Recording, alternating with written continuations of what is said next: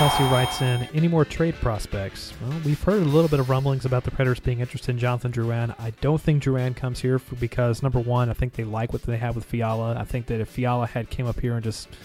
I mean, it still may be too early to say that, but I think Fiala fits what the Predators want him to do, and that just be kind of a wild card in the lineup with a template one center, template, you know, top line winger. He can be that guy. I think Drouin is kind of a bit more of a playmaker. He's got a bit. He's got a little bit of a pariah to him. Not saying that Fiala is a perfect angel, or especially he wasn't in Milwaukee with his you know salute to the Lake Erie Monsters.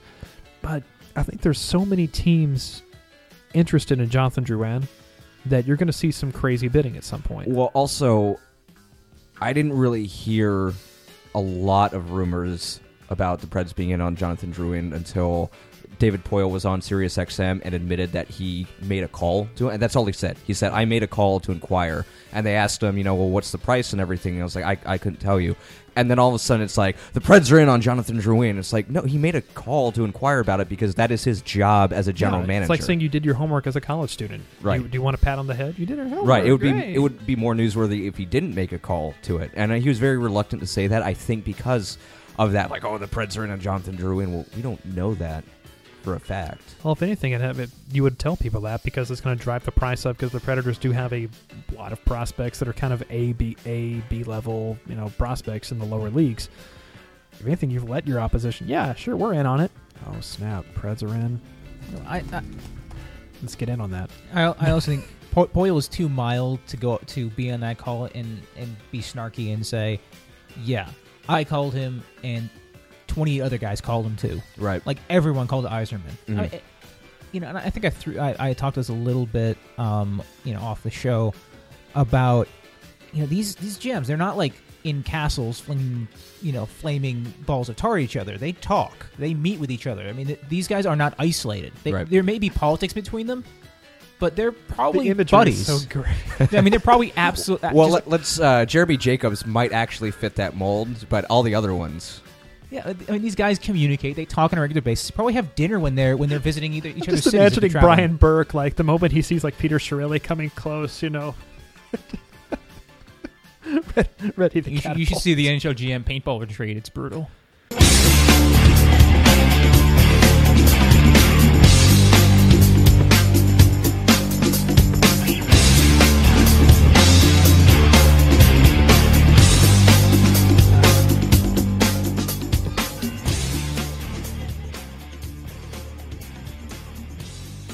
And welcome into a show that is happy to see other people for the first time in a few days. This is the Predcast brought to you by Lion's Own Internet Marketing Solutions on theforecheck.com. He's Chris Link. He's John Garcia. I'm Dan Bradley.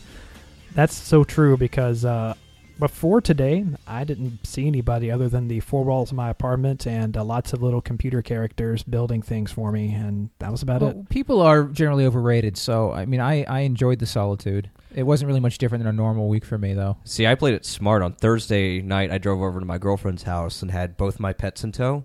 So we Oh, were. you were- you were yeah, pre- we were. We pre-prepped. were So- set. See, I had I had unfortunately a very different experience with all of this. I was supposed to fly to Dallas on Thursday.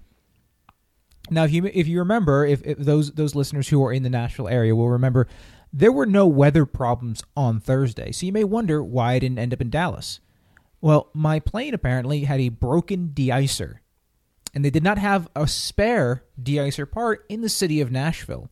And so they said "I- I- your plane may or may not ta take off. So they delayed it till 10 p.m. What time did you get to the airport? Uh, my flight was supposed to leave at 12:30 p.m. So they delayed it until 10 p.m. Um, and then they just couldn't get the part, so whatever. So I, I basically said, okay, called them and said, can you get me out in the morning? What's the earliest flight? So they put me on a 5:57 a.m. flight leaving Nashville. I'm like, I'll get up before the weather. I may get trapped in, in, in Dallas, but you know, I'll, I, my company will give me get a ho- hotel room and they'll make sure I get back home. It'll be fine. I can spend a weekend, basically a free weekend in Dallas, and not be in the the Just Link's kind of town. well, but I mean, there's it's Dallas. There's things to do. Like, oh wow, Kennedy was shot right over there. and Yeah, no. but still, I mean, it's like there there could be worse places to get stuck. Like I could be in the middle of Iowa, though I hear Des Moines is nice. I don't know. Um, so I'm like, okay, I get up and I'm like, I need to get to the airport really early. So I think I get to the to like um the terminal at like 4:40 or something like that a.m. So I get up at like 3:30 and everything.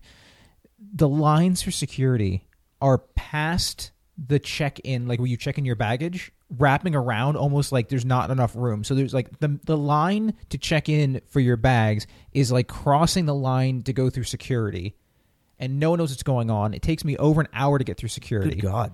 I get to the gate. My flight's supposed to take off at 5:57. I get to the gate at 5:53, and I'm like, "Can I get on?"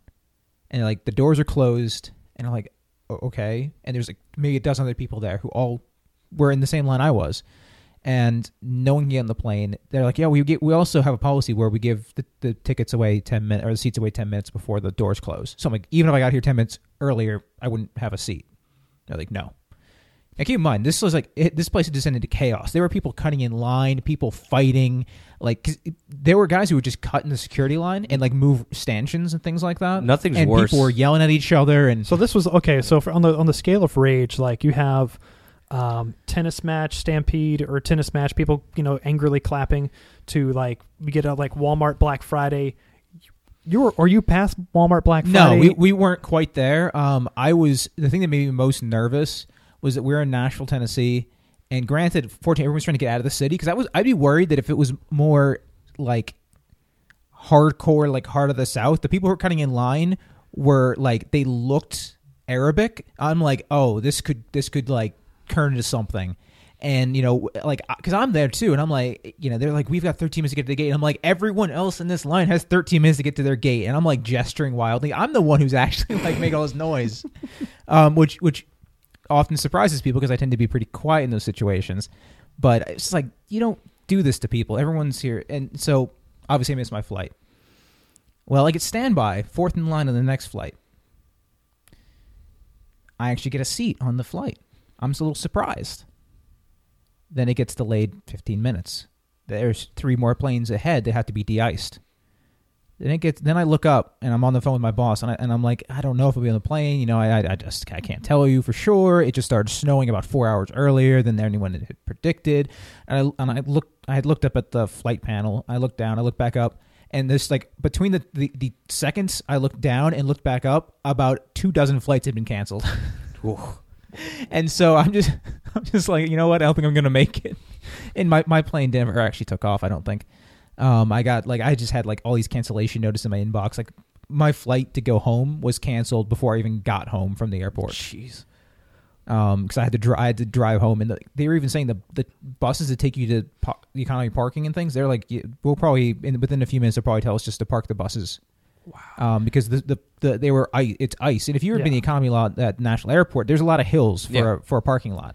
So yeah, I just I ended up having to. I was on an eight hour conference call and had to present over the phone. Yeah, the, the Predcast group has not had very much luck with airports recently because I got stuck coming out from DC oh, I got Christmas. I got lucky. I had no Yeah. problem getting in and out. I, I'm not flying anywhere anytime really soon. So don't. I guess is I the think I'm- moral think of the I'm good story. there. Yeah, at least you weren't flying to DC over this weekend. Oh yeah, I wouldn't have gotten there. You My- my- uh, I got a text from my parents uh, last night. They got 30 inches of snow where they're at, and they're Yes. my mom's. A, 20 my mom's a teacher. She didn't go to school Thursday or Friday. She's not at school today, and I know for a fact that they're not going to go Tuesday. Anything else from there, who knows? Yeah, I mean Philadelphia got um 20, 21 inches. You know, in some areas, I know even up up a little bit north, they were still getting twenty inches of snow. Wow, I, I think I talked to my parents uh, once, and uh, they said the weather down in Panama City was nice, and um, that's all I really have to add in this one. Yeah, apparently Florida doesn't get a lot of snow. Who Yeah, knew? it's pretty awesome. Yeah. News to me. So I, I made the decision. You know what? If I'm going to be stuck inside for a few days, I decided to pull the trigger and buy Civilization Five. And I'm surprised you even showed up today. Yeah, I that was telling Link before we started today that um, at one point I forgot to drink water. at one point I'm just sitting there. I'm like, oh, It's like, oh, is it already Oh, three in the morning? I haven't had my no, past I've, four meals. I've been there. I've been there. yeah. I, I actually I I made breakfast, and no one's gonna care what I look like because no one's even walking outside because there was so much snow on the ground. So I'm just in my bathrobe and just you know just typing away and just enjoying you know Civilization. And I look down, it's three o'clock. Yeah, no, I mean, as someone who's got close to somewhere around 450 hours of gameplay into Civilization 5, I totally get where you're coming from. Because even even though everything like whatever leader because you have to play as a world leader you choose doesn't have a huge impact, but it's still fun to play Yeah, as I- the certain leader. My first guy was Gandhi, actually. oh, Gandhi. So you, you didn't play against Gandhi at any point. no, I didn't play against Gandhi. Okay, so uh, there's a thing about Gandhi, and any anyone who's played Civilization knows this. Um, but there was a in the, in the original Civilization there was a bug because everyone has different personality ratings, and so uh, Some are one more of those, rational. yeah, some, some, are more. yeah, so there's there's an aggression rating, and Gandhi was coded to have an aggression rating of one, the lowest possible aggression rating. Well, there's uh, you, it- there's so many options you choose as you build a civilization, like what kind of culture you're going to have, what kind of government. Well, there was one I, I cannot remember which category it was in, but there was a there was a thing you could choose that would lower aggression, other cities' aggression towards you, yeah. and so it would lower Gandhi's aggression as well, and it would make it a negative one. You can So- do that. Well, that's the thing. When it was a negative one, it wasn't the system wasn't programmed to handle that, so it would default to the highest value possible, which was like 255. Now, granted, no one was supposed to ever have an aggression because it was only supposed to raise or lower it a couple points. So you know the guys were in a range that were fairly tight. The, the, Well, so ended up version was Gandhi- this on? Was this on two? This was the original. Okay. so this was in the original. So he would have an aggression of 255, which meant that Gandhi would just attack and nuke everybody all of a sudden, just act totally irrationally and just go insane. And that was a it was considered a bug, but the thing was, it was so defining that they kept it in the games. Yes. okay, I was wondering because I had Yeah. I had Civ two, and then yeah, Gandhi's just being like Kim Yeah. Jong Un with money and functioning so weapons. so when Civ bad. Five sort of revived the franchise, which hardcore Civilization fans just recoiled and bristled that I just said that because they tend to be a little cold on on Civ Five. Uh, but Civ Five kind of repopularized broadly the series. That was still in there, so everyone's like, "Why is Gandhi insane?" Oh, it's because it's his, it's just a feature of the game that they kept in because it was originally a bug. So that means Gandhi would just start attacking people and dropping bombs and just going mad. You know what that kind of reminds me of? It reminds me of in uh, the original Diablo. The they said you know the rumor about the secret cow level and like oh if you find a portal you're gonna find a level just of nothing but cows. Yeah. So in Diablo two they actually added the secret cow level. There's a secret cow level too. Go There's through the uh, the secret level in, in Diablo three. At least I don't know if they had a new one in, in Reaper Souls, but in, in three the the uh, the secret level is is as insane. It's Oh, yeah. full of like stuffed bears and it's it's just all like bright and colorful and gorge and, and really tacky and terrifying and hilarious. Hmm. I actually ended one of my meetings last week with the uh, Team Fortress 2's Meet the Pyro video. Either of you seen this? Oh, of course. Yes. Yeah, where he's like giving away candy canes and lollipops, and in reality, he's just like beheading people And and torching things, yeah. yeah. My, it's my desktop at work. So they got two monitors. One of them's like a uh, water painting of the pyro like spreading rainbows over a hilltop, and the other side is him just like burning down the yeah, village. that's my that's kind of my daily affirmation. Yeah, I need that. I'm good enough, smart enough, and doggone it, people like me. We have hockey to talk about. Mm, yeah. I Three guess whole games to talk about. Um, started off with the loss against Chicago because, as is tradition, Chicago at the time this was they were on a awesome winning streak by their standards, and um, there were some rumblings going into this game whether or not Nashville was going to play Carter Hutton or Pekka Rinne. They ended up going with Rinne. Uh, Rinne had he didn't look bad during this game, but I felt that Chicago was they weren't going to lose this game. I don't think that he looked good during that game either. I, from what I remember, granted this is nearly a week ago, and I have so much Firefly reruns in my brain right now from the snow day that uh, it might get a little bit convoluted. But from what I remember, there were times where he was like really jumpy. Um, and we saw it a couple of games beforehand where you know he was getting out of his crease and getting caught out of position. Not as bad as Not- the, no, the not- road trip. not nearly as bad, but it was still kind of happening. And I remember that there were a couple times where people were going to shoot, and he was like lunging to make saves and getting on the ground really fast, and not something that you're uh, accustomed to seeing with Rinne, because usually is uh, much cooler, much calmer in the net than he was showing on that night. I mean, that that game was a little interesting because the Predators kind of came out and they were looking very even, if not a little bit better than the Blackhawks. And then at some point, I, I don't know if, if the hockey gods decide to intervene or or they decide the narrative needed to drive forth and drive onwards, but the Hawks just just kicked into overdrive, dominated for the middle chunk of the game, and they just sort of said, eh, "That's good enough," and let the Predators finish, you know, kind of sputter and and finish out however they wanted to finish out. Uh, and that that's really and then once that onslaught started, Pekka just seemed to be like not prepared for that mentally, and just as John was saying, was sort of all over the place and scattered and doing some odd things. The first goal Chicago scored, it was right at the end of the first period, took advantage of a turnover, a rare turnover by Ryan Ellis. Um, that really seemed to kind of start like a domino effect. Now, Ryan Ellis didn't end up atoning for that sin by knocking out a slap shot goal, but but since then, like Chicago, like you said, they found fourth gear and they were reaching for fifth, and then they just kind of threw it in neutral for the rest of the game. Penalty kill looked pretty good though. Yeah, and that's I'm sure that that's something that we're gonna talk about uh, coming up. But uh, one of the things that I've noticed is that they're a lot.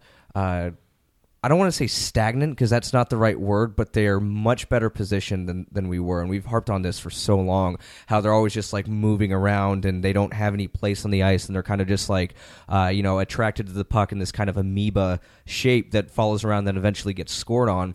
And now they're actually sticking to the spots that they need to do and they're being aggressive on the puck carrier when they can. Yeah, yeah. If you can't, if you can't have a good active PK, like the Predators were suffering from, you might as well be positioned well and do what little you can. Because at least if you're positioned well, you're going to be in the lanes. You're going to stop pucks from making it making through. And at, at le- if they're skating around you, at least you're somewhere useful rather than skating someplace and having a grand old time in the corner or whatever you're doing. Yeah, if you're going to play the dreadnoughts, known as uh, I think that's my new term for them of Gaustad and Nystrom, at least put them in a position to succeed, and that's simply just not putting them out together and having one guy as being your stationary guy and the other guy's kind of more of like the guy who goes out and chases them. I don't think it's a bad idea to have three penalty kill units out there. Mm-mm. I don't think it's a bad idea at eh, all. Would you say instead of being dreadnoughts, they're dread yeses? No, because you want 'Cause you- dread not because well, I guess well yeah Because you, you, dread them. when the yes, you do have dread. It's Fair not funny, Dan. Don't don't try to help me. In- Instead of a dread knot, it could be a dread bow. Huh? dread Anyone? what? A dread bow? Instead of a dread knot? Oh, I get it. Yeah? it's, All not- right. it's a little bit better than mine. It's a little bit better than mine. I could just hear so many eyes just rolling in the back of their heads. just a whole lot of We've just blinded our entire audience on accident. Oh no. I, I like dreadnoughts just because it's a big cumbersome old British battleship that can't really move. No, you, you were being clever. We're being stupid. write this. Someone date and time this. Yeah, exactly. Star date, whatever. Um, follow it up. Trip to Winnipeg. Rinne back in net again. Again, I guess um, there was some more rumblings for Hutton to start this one, but Rinne, aside him falling behind early, and that was a pretty good goal. Not even going to get angry at him about that. Mm-mm. Nashville found that gear, and two one for most of the game. They put him away at late, and we haven't seen that this team at, from this team at all, with the exception of the Winnipeg infamous seven nothing game, the Ottawa game, and I think the Montreal game. Nashville has struggled to put teams away without a shadow of a doubt, and we finally saw that with the last two games of this road trip, starting in Winnipeg. Um, I thought Calle Jarnkrok had a great game. Didn't really do a whole lot of stuff that showed up that showed up on the uh, stat sheet, but as the game went on on more and more, Yarncroke seemed to be more just everywhere, and it's like uh, Peter Laviolette trusting him a bit more now. A big roster change that happened at this game. Kevin Fiala off the top line. I'll get your thoughts on that. Kevin Fiala had a bad game against. Uh, I think he had a bad game against Winnipeg. What did he do wrong against Winnipeg? I, the thing that stood out to me most is that he seems to have like a really really good game and then just sort of disappear somewhere. That's part of being a young player, though. Uh, yeah, and so the That's- que- I mean, so it just it says that you know either you you keep gaining the experience and in diminishing roles, or you get the one performance out of him. Other people get healthy, and you and you send them back down. I mean, they were trying to. The intent to bring him up was to spark the team. They got they got literally a spark out of it, and they seem to be chugging along better. And Fiala, I guess, served his role and just can't keep up with a. I, I don't know. It's it's it's weird because watching him in the first couple of games where he was just he he and Johansen were just going crazy and working so hard and had little interplays and they were willing to do fancy things with the puck and it was so much fun to watch and then just sort of disappeared and maybe Laviolette didn't like what he was seeing he didn't like the emphasis on on the uh, the finesse plays before making the easy play a lot of a lot of NHL coaches don't like that Yeah, and I could agree with that too because one of the things that I was seeing from him as well was uh, a lot of turnovers. I saw a lot of uh, floating in the defensive zone, which again, he's a young player. He's 19 years old. He's rookie. Uh, he's a rookie. That's going to be something that's you know going to be fixed with time. Um, I thought that maybe the scratch on in the Edmonton game also and getting bumped off the top line was more of a like, hey, slow down. Let's let's watch the play for a little bit. You know, let's you see where you need to go. Maybe talk with some of the coaches, talk with some of the players that you need to, so you can watch the game from a slower speed from above, rather and see what you're looking at, rather than trying to do all that um, in the game. Because I mean, for a young player who's still, I mean, he's what he's played five games in the NHL, less than that. I mean, it's going to take time for him to get used to that timing, especially considering where he's come from in the past even year. I mean, he was what playing in Sweden a year ago. Maybe Yeah. he had just gotten to the Admirals a year ago. Yeah, and he's he's got a couple more years to to learn the game at the at, at this speed, and I think that's fine for Fiala. Uh, I mean, he certainly has demonstrated he's got the tools uh, and he's got the uh, the aggression to play in the NHL. Uh, so it's just a matter of of uh, maybe a little bit of maturity, maybe a little bit more size, bulk put on in terms of muscle and, and, and on ice strength. Eh, I just have to wait and see. I think. I didn't see a whole lot of him. Uh, help- he must not have done anything absolutely terribly wrong in the Winnipeg game during the first period, but afterwards, he only took five shifts the whole rest of the game. Mm-hmm. Second, third period combined, five shifts. I think he played 11 minutes or something like that, at least less than 12. Yeah. Um, no, I remember. Uh, I actually remember it on Twitter because I had to go back and and and go. Actually, maybe that was the Chicago game. I don't remember. They're all running together, but there was a shift that he had um, in one of the two games that he was very much floating in a. It was like a two on two rush into the zone. Um, and then the puck got went to the corner. He was very lackadaisical to go back Yeah. and pick it up because I remember Dirk said something about it on Twitter, um, and then a couple people chimed in after that that I saw on the timeline. So I went back because I was like, I do remember seeing that and thinking, you know, floating, but I don't remember it like actually grabbing. If that makes sense, like you saw it, but you didn't register it until you had to go back and see it. Yeah, and he really did have some invisible moments um, throughout, and that, and that was kind of one of the interesting things. Is he either was the focus of attention or kind of invisible, and that's not a really great role for a guy you expect to be top six. in Winnipeg, which Winnipeg's a fast team. They like to skate on the outside. They have some centers that aren't quite dreadnoughts, but they can skate. I mean, look, look at uh, Nikolai Ehlers, and that's a guy that uh, I'm kind of surprised the Preds took uh, Fiala over him because I thought Ehlers may have been a more safe bet as far as a prospect, but Nashville wanted to go with a guy who's, oh got Yeah, you need more Swiss. you need more Swiss always. Um, Mike Ribeiro immediately started splitting shifts with them on the second line. Now, uh, ended up working out okay because that top line, as far as the, uh, it's essentially become the power play unit now, where you have Ryan Johansen on the half wall, uh, Josi on the other half wall. Ribeiro kind of goes behind the net and beside the nets. James Neal in the middle, and you have Shea Weber in the back. More of the one-three-one power play that uh, Phil Housley tended to bring in a couple years ago. Looking pretty good so far. You know what I I think is the most interesting thing that, has changed with the Predators. I think we've seen a lot over the past week uh, with the addition of Johansen is the the play behind the net. There's a lot more play behind the net going on um, from the centers, and or if if you know, like Ribeiro, you know, as well, and that seems to be working for the team much better than the simple bomb from the from the point. And that's really that that one three one lends itself to that than the umbrella that they've been doing and just trying to, to run everything to the point. And what were we talking about maybe a month or so ago? How much how much the Predators need to stop running all their offense predictably through the point? Well, the For one three defenses, one too. Yeah. the one three one solves that. Yeah, and uh, I mean, again, it opens up people to get closer to crash the net, which is what we're looking to. Because if you're slowing down the game below the goal line, you have more opportunities for the forwards to come in towards the blue paint. And Ribeiro has some experience on the one three one, not just with the Predators, but with the Capitals as well. And I mean, you see how well that worked out. Um, but I think it just goes to show how many options just that one player in Johansen opens up for the team because so many people are looking at him to not only make plays but to score goals as well. Followed it up with a trip over to Edmonton. Edmonton's been kind of a house of horrors for Nashville over the last couple of years, especially with the last year Barry Trotz, and even the that kind of went away last year with the style Nashville plays. But Kevin Fiala scratch for this one, so bit of a surprise there. Uh, but when you think about it, Kevin Fiala is a guy who's turning the puck over a bit now, and the only way Edmonton's going to beat you with the current roster they have, with Nugent Hopkins and McDavid out, turnovers. It's the only way Edmonton was going to win this game. Nashville ends up winning four to one, just like they did Winnipeg. And it was almost like a mirror image for Nashville because late uh, they put them away late. Russell the control away from the game uh, in the second period. Um, lasting impressions of this one. I remember thinking the past week or so how invisible Mike Fisher was, uh, and then he gets on the goal, uh, gets on the score sheet with the goal. I thought that that was a very nice thing for him. Shea Weber is a hell of a passer when he wants to be. Oh yeah, When he's got someone that when he's got someone that's actually expecting a pass, yeah, he's pretty good. Uh, you know what?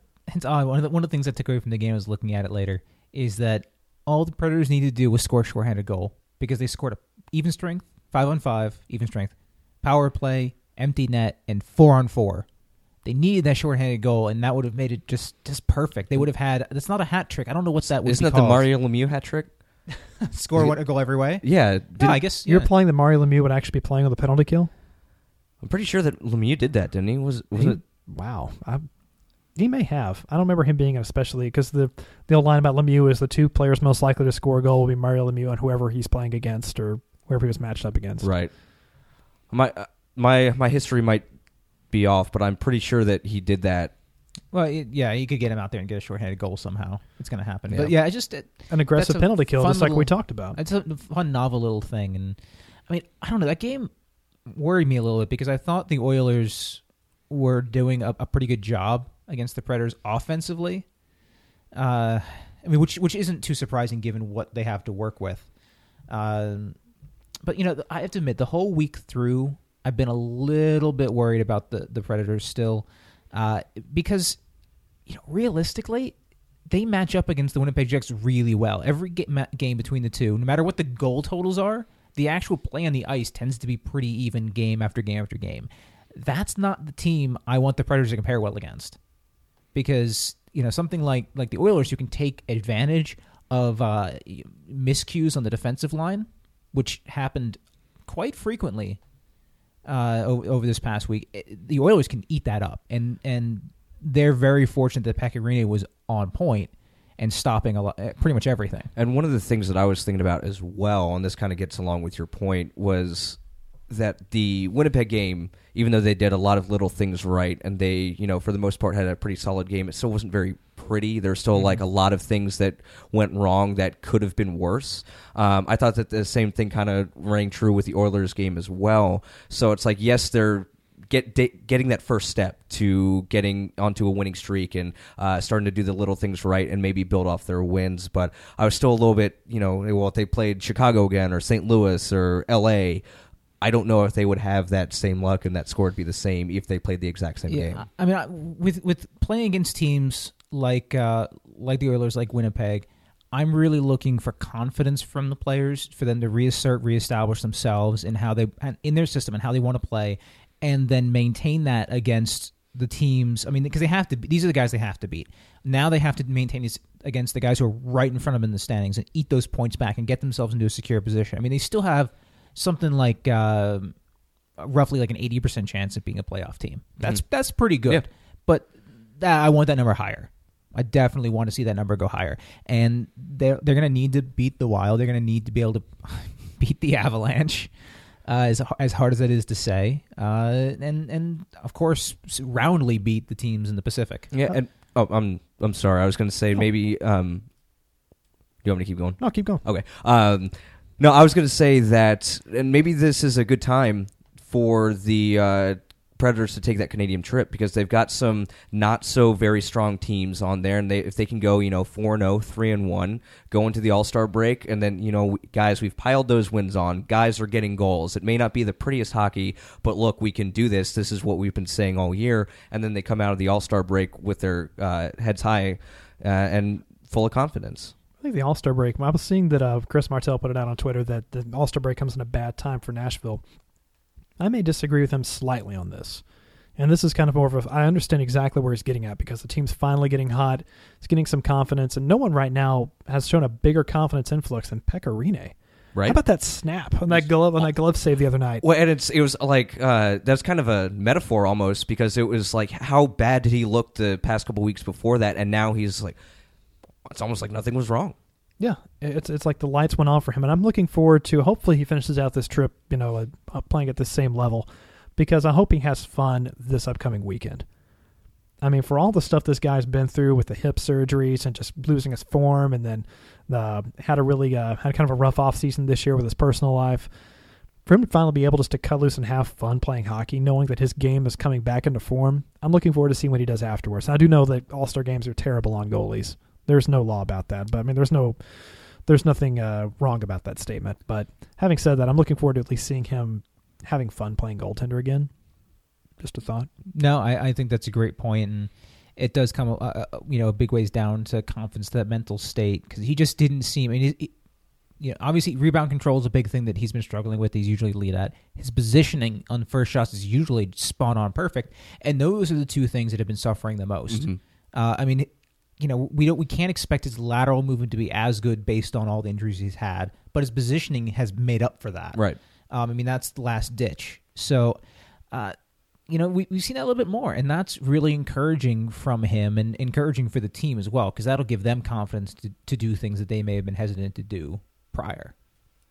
I'm looking through the other shift charts here, and about midway through the second period, we started seeing an experimentation with uh, Miikka Salomaki on the top line alongside James Neal and Mike and um, Ryan Johansen. Bit of a surprise there.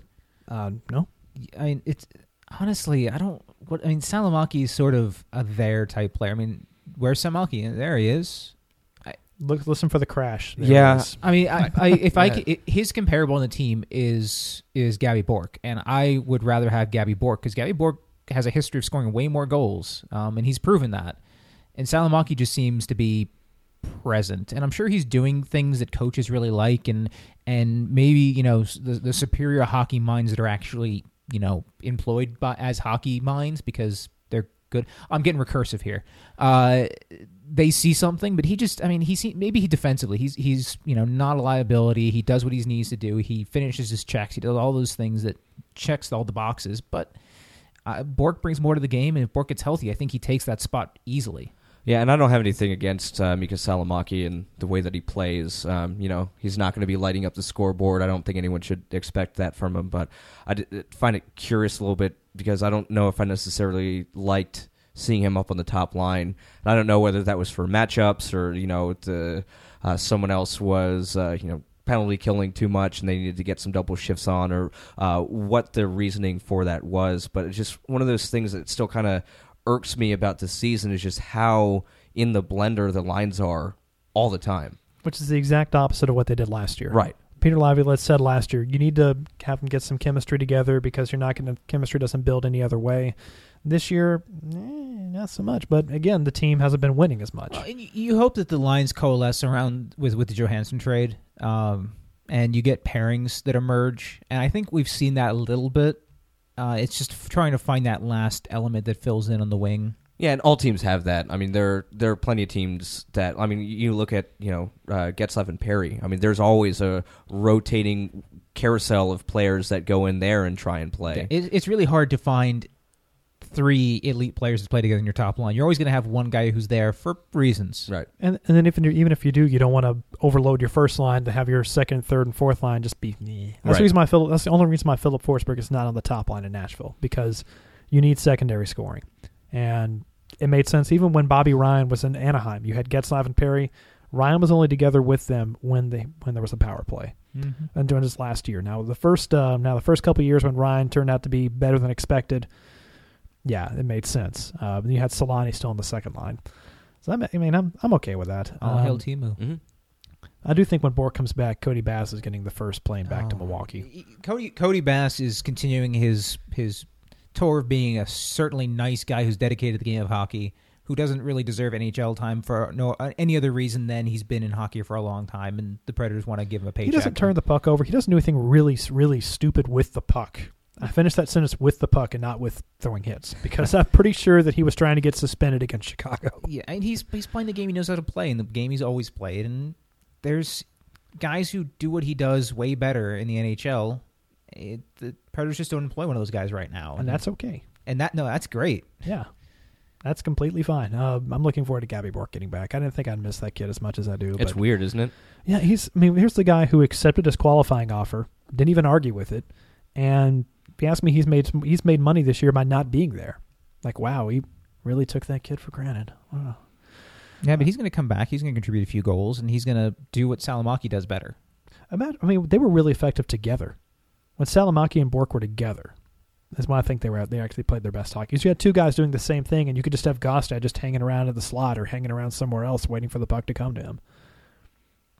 So I just had a ton When of you're just jokes not- about about Gaustad hanging around, you know, Sunday buffets and hanging around for the five o'clock dinner special, and Oh, it's shrimp again. I just think he just goes to Golden. He, he seems like a Golden Corral kind of guy, you know? I, I actually had a I had an Uber driver who had driven all the way to the side of town because he'd never eaten at a Golden Corral and he really wanted to try one. Wow. and I'm like, How I- did- I'm how like, we like we need to support our immigrants better than that. Because I mean, he was telling me about when he visits his home. He's he was, I c- is he from? He was from Ghana, Ghana, um, in Africa, and he was talking. It's like I'm like, I just didn't want to burst his bubble and be like, Golden Corral, really? I just like, yeah, go Well, to Golden Corral, have some fried shrimp. I mean, he's yeah, have a good time. If he's if he's new in the country, you got to step up. oh, So, he's like, been here for a long time. He's Oh. just never been to a Golden Corral. Interesting. Wow. Well, I mean, you got to you got to do at least once. He's a nice guy though. We got stuck in traffic. We chatted. He was a good guy. Uber drivers are, t- are, are becoming, I think, the. I if you're going to write a book, I think it's a good job to have. Yeah. Well, he's also a pro. I mean, he's like he, he's like professional. He was a taxi cab driver, and he's a very nice Lincoln Town car he, that he did for Uber. So it was Nice. it's good. One last thing, a takeaway from this. Um, how about the play of Mattias Ekholm? Want to talk about that? I, I, Played would- 24 minutes against I mean- uh, Edmonton. Yeah. what can I add? I for for some reason I have become like the Nashville defense defenseman prophet because I latch on to defensemen like where right when they come to the team and say he's good. He's you know and. Like, cause I've watched Ekholm for years, and when Trotz like came down on it hard, I'm like, that's a colossal mistake from Trotz. And then lo and behold, the second he was called up and allowed to play, he was phenomenal, and he's just been better and better and better. And I think that's one of the understated aspects of the Jones trade is like not only uh, does Seth Jones get to go out and strut his stuff in Columbus, but Mattias Ekholm gets more responsibility as well. I, You're, you're pointing your nose Oh, at it. no, no, no, no. You're off. absolutely right. No, you, but you the you reminded me of something that I read that I thought was so funny, and you bringing this up is just kind of a good segue. Okay. Um. So, I I don't remember who said this, so I I apologize. This is sort of kind of pulling this out of nowhere. There was someone talking about, hey, Will, you know, with with Jones being pulled out and and, and moved, you know, are are Ellis and Ekholm really ready for those second line minutes? And I just stopped and I and I thought to myself, does this guy not realize that Ellis and Ekholm were the second line pairing already? I mean, how rid- how ridiculous is that to say?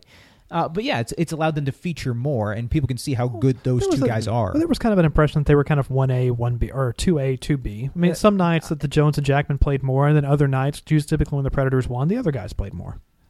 Yeah, I I think that I mean there was maybe some more balance, and so they get more ice time. I think that was kind of John's point. Mhm. They get they get more ice time, but I, I have to say that it's hard to say that the combination. If you were just trying to let like have talent levels, that the average of Ellis Ekholm was higher than the average of Jackman Jones, no matter how good Jones was.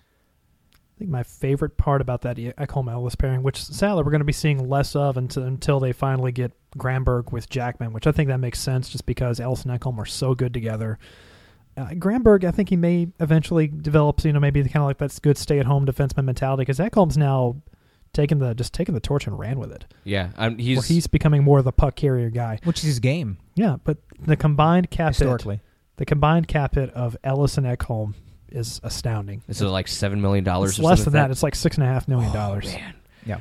Oh, I just want to drink it in. Yeah, six point two five million dollars until uh, twenty nineteen. Yeah, I mean, it, all the Predators need to do is is develop a couple f- good, decent defensemen that they can roll into that bottom pairing, and they are golden for several more years. And uh, again, pun. yeah, and they, uh, as from what I've heard from Ooh. outsiders, they. What, what did you say? I made I made an accidental pun, and Dan called me out. It was on solid. It was like, oh, they're going to be golden for years. I'm like, yeah, Oh. unfortunately, they're going to be wearing gold. Nice.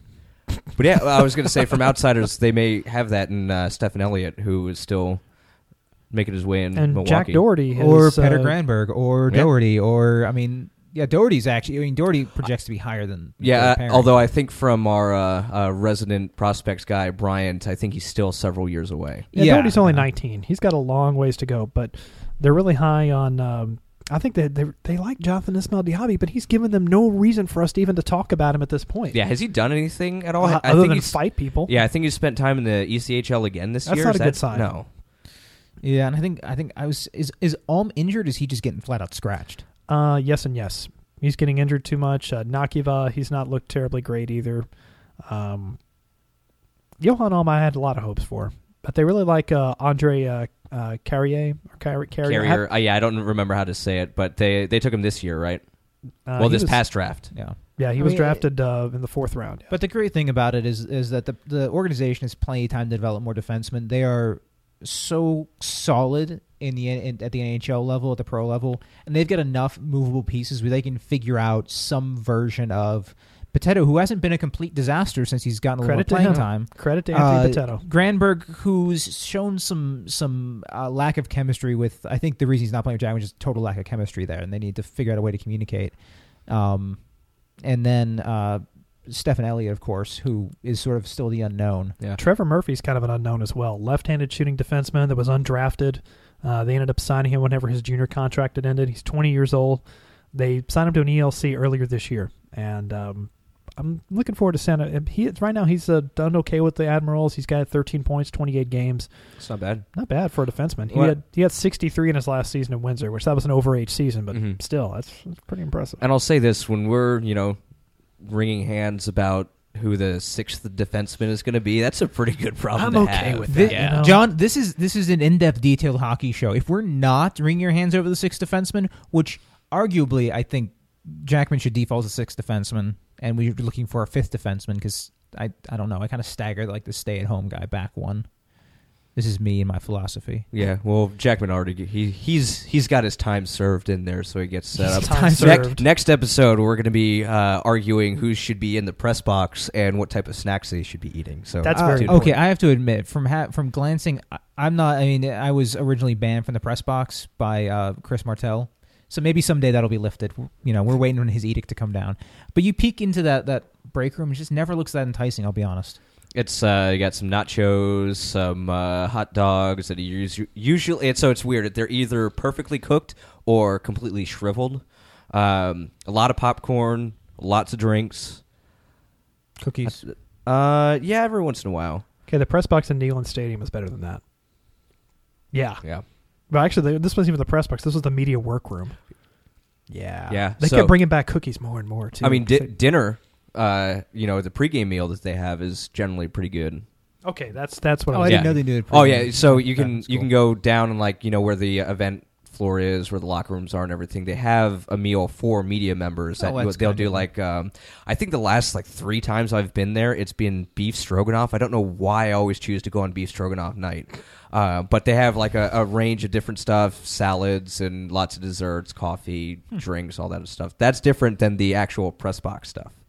All right, uh, question for you two, real quick. Do you want to do? Um, this is a bit of a surprise. I'm going through the comment section of today's dump and chase, which everyone should be reading anyways, and not always the comments, but at least the dump and chase. And I was not uh, expecting this, but there's actually several unsolicited questions for the predcast today. So we can, there's there's about four or five we can get to from there. There's a few on Twitter as well. What do you want to do first, Twitter or comment section? Let's do comment section. Let's do comment section. All right, because the Twitter questions are usually a bit more fun. Predcast the the comment section's usually more serious. Yeah, why would they do that? You got to answer Yeah. real questions. Let's see here. Uh, Titans, Preds, Grizz Bulls. One of our friends writes in. I think his name's George. Hi, George. His George. name is George. George. Yes, I like I like Titans, Preds, Grid, whatever the rest of it is. George, uh, with the unfortunate fiance who's a Chicago fan, writes in.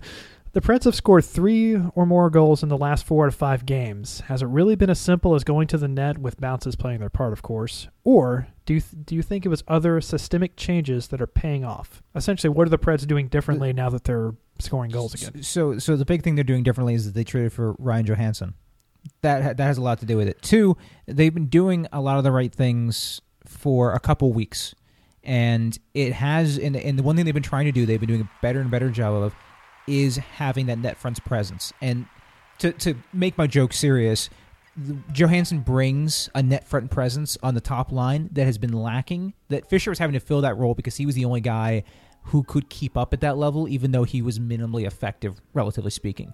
So you bring in a guy like Johansen who has elite level skill, and then all of a sudden he, he's in front of the net, he's behind the net, he's dribbling the puck, people are moving, people are rotating. He brings a dynamic to the ice that the Predators have been lacking for a very long time. And and frankly, kind of is himself and all his talent replaces Hornqvist in the ways that the Predators have been missing with with the Hornqvist Neal trade, and brings a whole new level of talent with him as well. I think that's the biggest thing. Uh, and then the rest of the team is sort of ca- caught up in the energy, and they've been able to balance the lines a little bit more intelligently with the first line setup like it is. And so I think that's really the big thing. I think Johansen has such a huge impact in Yeah. how they, they play. And when you've got your first line from last year as the second line for this year, it, it makes a huge difference. And you know, as as I mentioned earlier in the program, that the Johansen skating opens up so many opportunities for his line mates just because of the uh, amount of attention that he brings to himself with the talent that he uses on the ice. Uh, another thing too is that their percentages are starting to even out a little bit more, and that's again because they're doing a lot of the little things right that they've been doing for a couple weeks. Um, I forget why, but during one of the games, I uh, was answering a question for someone and looked back to December thirty first. Um, and looking at the numbers there. Because the New Year's Eve game against Dallas sucked. Yeah, yeah. looking at the numbers, it was like it was the 31st until about just a couple weeks ago. This might have been during the Jets game. Uh, they had a shooting percentage of five percent. That's not that's not good. So th- those numbers are starting to get get around because I mean Nashville's save percentage has been awful. Their uh, shooting percentage has been awful. Now Peck is starting to play a Yeah, little I- bit better. Their uh, forwards are starting to play a little bit better. I, the one thing that is that, that sucks to say is that through this season, and especially the past few months, there's only been one team in the NHL with worse puck luck than the Nashville Predators, and that's the Anaheim Ducks. And the Ducks have been essentially been cursed all season in, in that term because they couldn't do anything right despite doing everything right a lot of nights. And so it, it's kind of funny that the Predators and Ducks have both started kind of turning it around. The Preds having much less of a correction to do than the Ducks, who need to basically be elite to make the playoffs. Or, well, they're in the Pacific. They have to be fine to make the playoffs. To be just marginally okay. Uh, P. Peterson, uh, 614, writes in Who should be the left wing next to Joey and Neal? whoever's got a hot stick that night. I mean, that's that's a that's a tricky question because we were talking earlier about pairs and having pairs work together.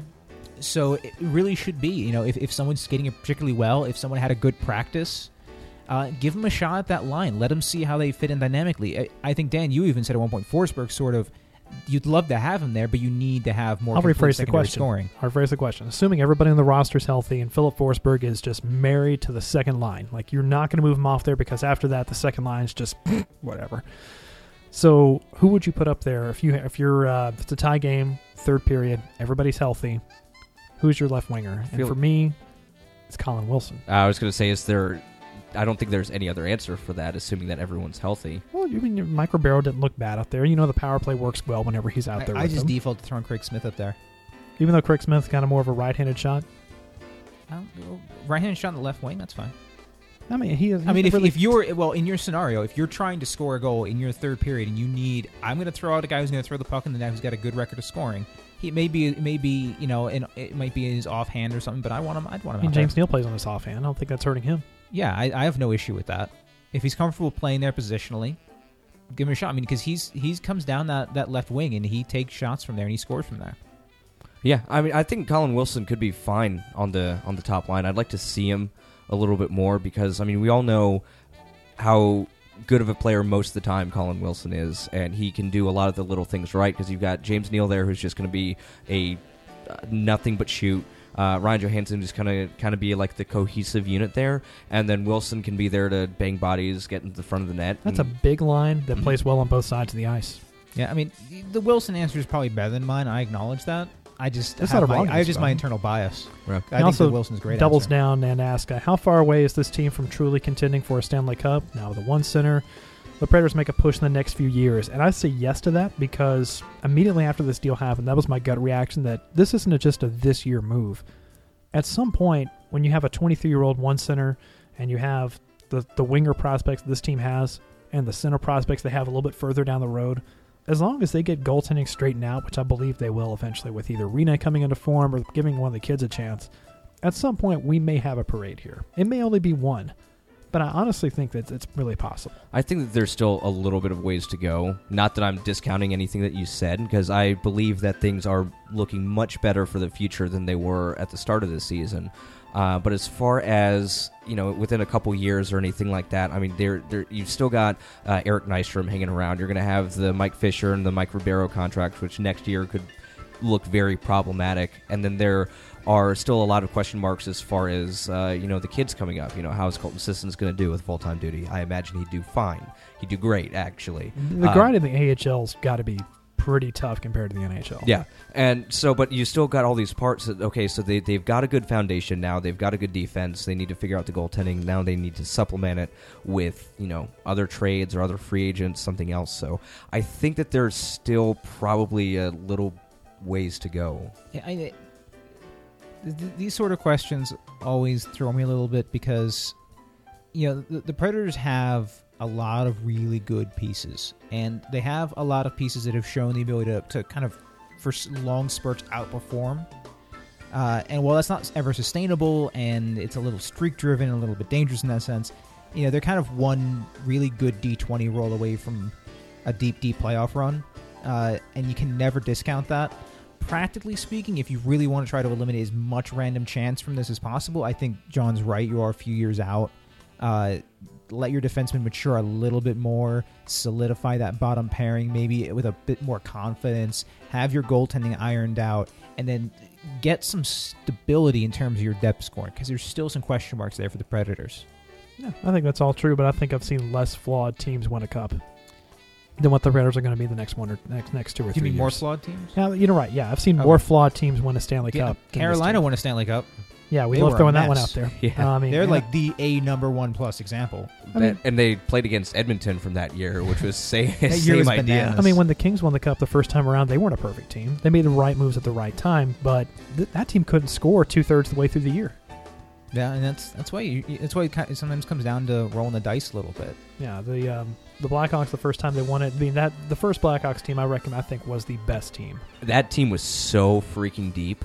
Yeah, Like I looked at the roster because you know 20, 2010 is a long time ago, but I looked at it the other day and I was like, oh my god, those guys were playing on probably the third line over there. yeah. You had Dustin Byfuglien and Andrew Ladd on the third line. Like what the hell? that's that's just silly. Last question from the comments section. A lot of good work in the comments section, by the way, today. Congrats to everybody involved. Oh man, this name R P N O S or pardon C I T I. There's been a lot of discussion about possible deadline moves to improve the team for a playoff run. This is a question. Um, this is I'm ad libbing here. This is Link. This is like your ideal question. you would love this question. I saw it. if they are interested in at uh, or they if, if they are instead sellers at the deadline look at that smile if they are sellers at the deadline what deals might make sense and what lineup changes might be beneficial in preparation for next season play them kids Uh, play them I kids mean, the thing there are so many depth players the Predators could try to move who are not in bad contracts. You know, honestly, could a team look at Mike Ribeiro and say, "This guy may be a little on the old side, but his contract is only three million for two seasons. He can st- still distribute the puck really well. He can play power play minutes, and if you get a cup, it's probably worth it because it's a cup and all the revenue from that." So uh, you know, and you even go deeper down than that. Could someone be like, "Oh, we really need to stabilize and win more defensive zone draws. That's a big problem because we still think faceoffs matter a whole lot." Maybe uh, a Gaustad is because he's essentially a rental because his contract runs out at the end of the season. Mike So Fisher, there's- same same There's idea. big benefits there. Mike Fisher, you have a lot of difficulty trading Mike Fisher because he's mike fisher he's he's Mike Fisher. I mean, he's despite the fact that he's not even one of the top nine forwards on the on the roster, he still has his face plastered all over the city. Right. He's really important for our marketing. That's that's why it's fun to talk about trading Shea Weber from like a like a you know ease up how you're spending and bring in a bunch of assets. You can't trade him because he's the captain, and the fan base would riot. Like the core fan base would riot. I think Mike Fisher's kind of in the same category. yeah, that just drives me nuts. Not to mention the a guy who's going to retire and live out his whole life in Nashville. Do and you really make want to lots trade of him? beautiful children Yeah, you really Mm. want to you you really think he's going to accept a trade somewhere? Because I think he's got protection. let's think about this here for a second let's look deeper into this before we get to break um, chances are mike fisher's child is probably going to play hockey that's just a safe bet hockey players raise hockey players think about the moment like 18 years down the road from now when that kid is probably going to be drafted oh man And the Predators do make a stupid trade just to be able to draft him, Yeah. or he's gonna, or he goes in like, Hey, the- he's a Tennessee You know what? resident. It's or working. or it's like a Brodeur's son thing where he goes in like the last you know where round. it's Right. working um, arizona and in detroit where they're drafting just player sons and they turn out to be oh they're really good prospects Yeah, it's amazing. Ho- well, I mean, it makes sense. Hockey's an expensive sport. It, being able to afford the best of what you of everything and getting the skating training and all those sort of things gives you a huge advantage. And you know, uh, we're going to touch a bit more after the break, but uh, Alexander Barkov is probably the probably the safest bet out of the top four picks in that draft from back in 2013, and um, he's a son of a player, son of a coach too. So it makes, I mean, uh, you know, you're going to get more of a stable kind of polish. I mean, Seth Jones is polished too. Hmm. Dad was a pro athlete, so. Coming up after the break, we're going to talk about some NHL topics. Also, plenty of questions on Twitter as well. This is the Predcast brought to you by LionZone Internet Marketing Solutions and on ontheforecheck.com. These days, you need a partner current and latest website design standards. One that also provides quality support services like hosting, email, e commerce, CMS, and more. And you need a partner experienced in online branding and marketing, like social media, search engine marketing, rich media, and email marketing. You need a partner that knows how to market your company in today's age of advertising. You need LionZone. Their professional staff and partners have the know how, creativity, and experience to help you reach your marketing goals. Contact them today for a free consultation at 615 353 0402. That number again is 615 353 0402. Or you can reach them on their website at www.lionzone.com. LionZone, Nashville's leading internet marketing agency since 1999.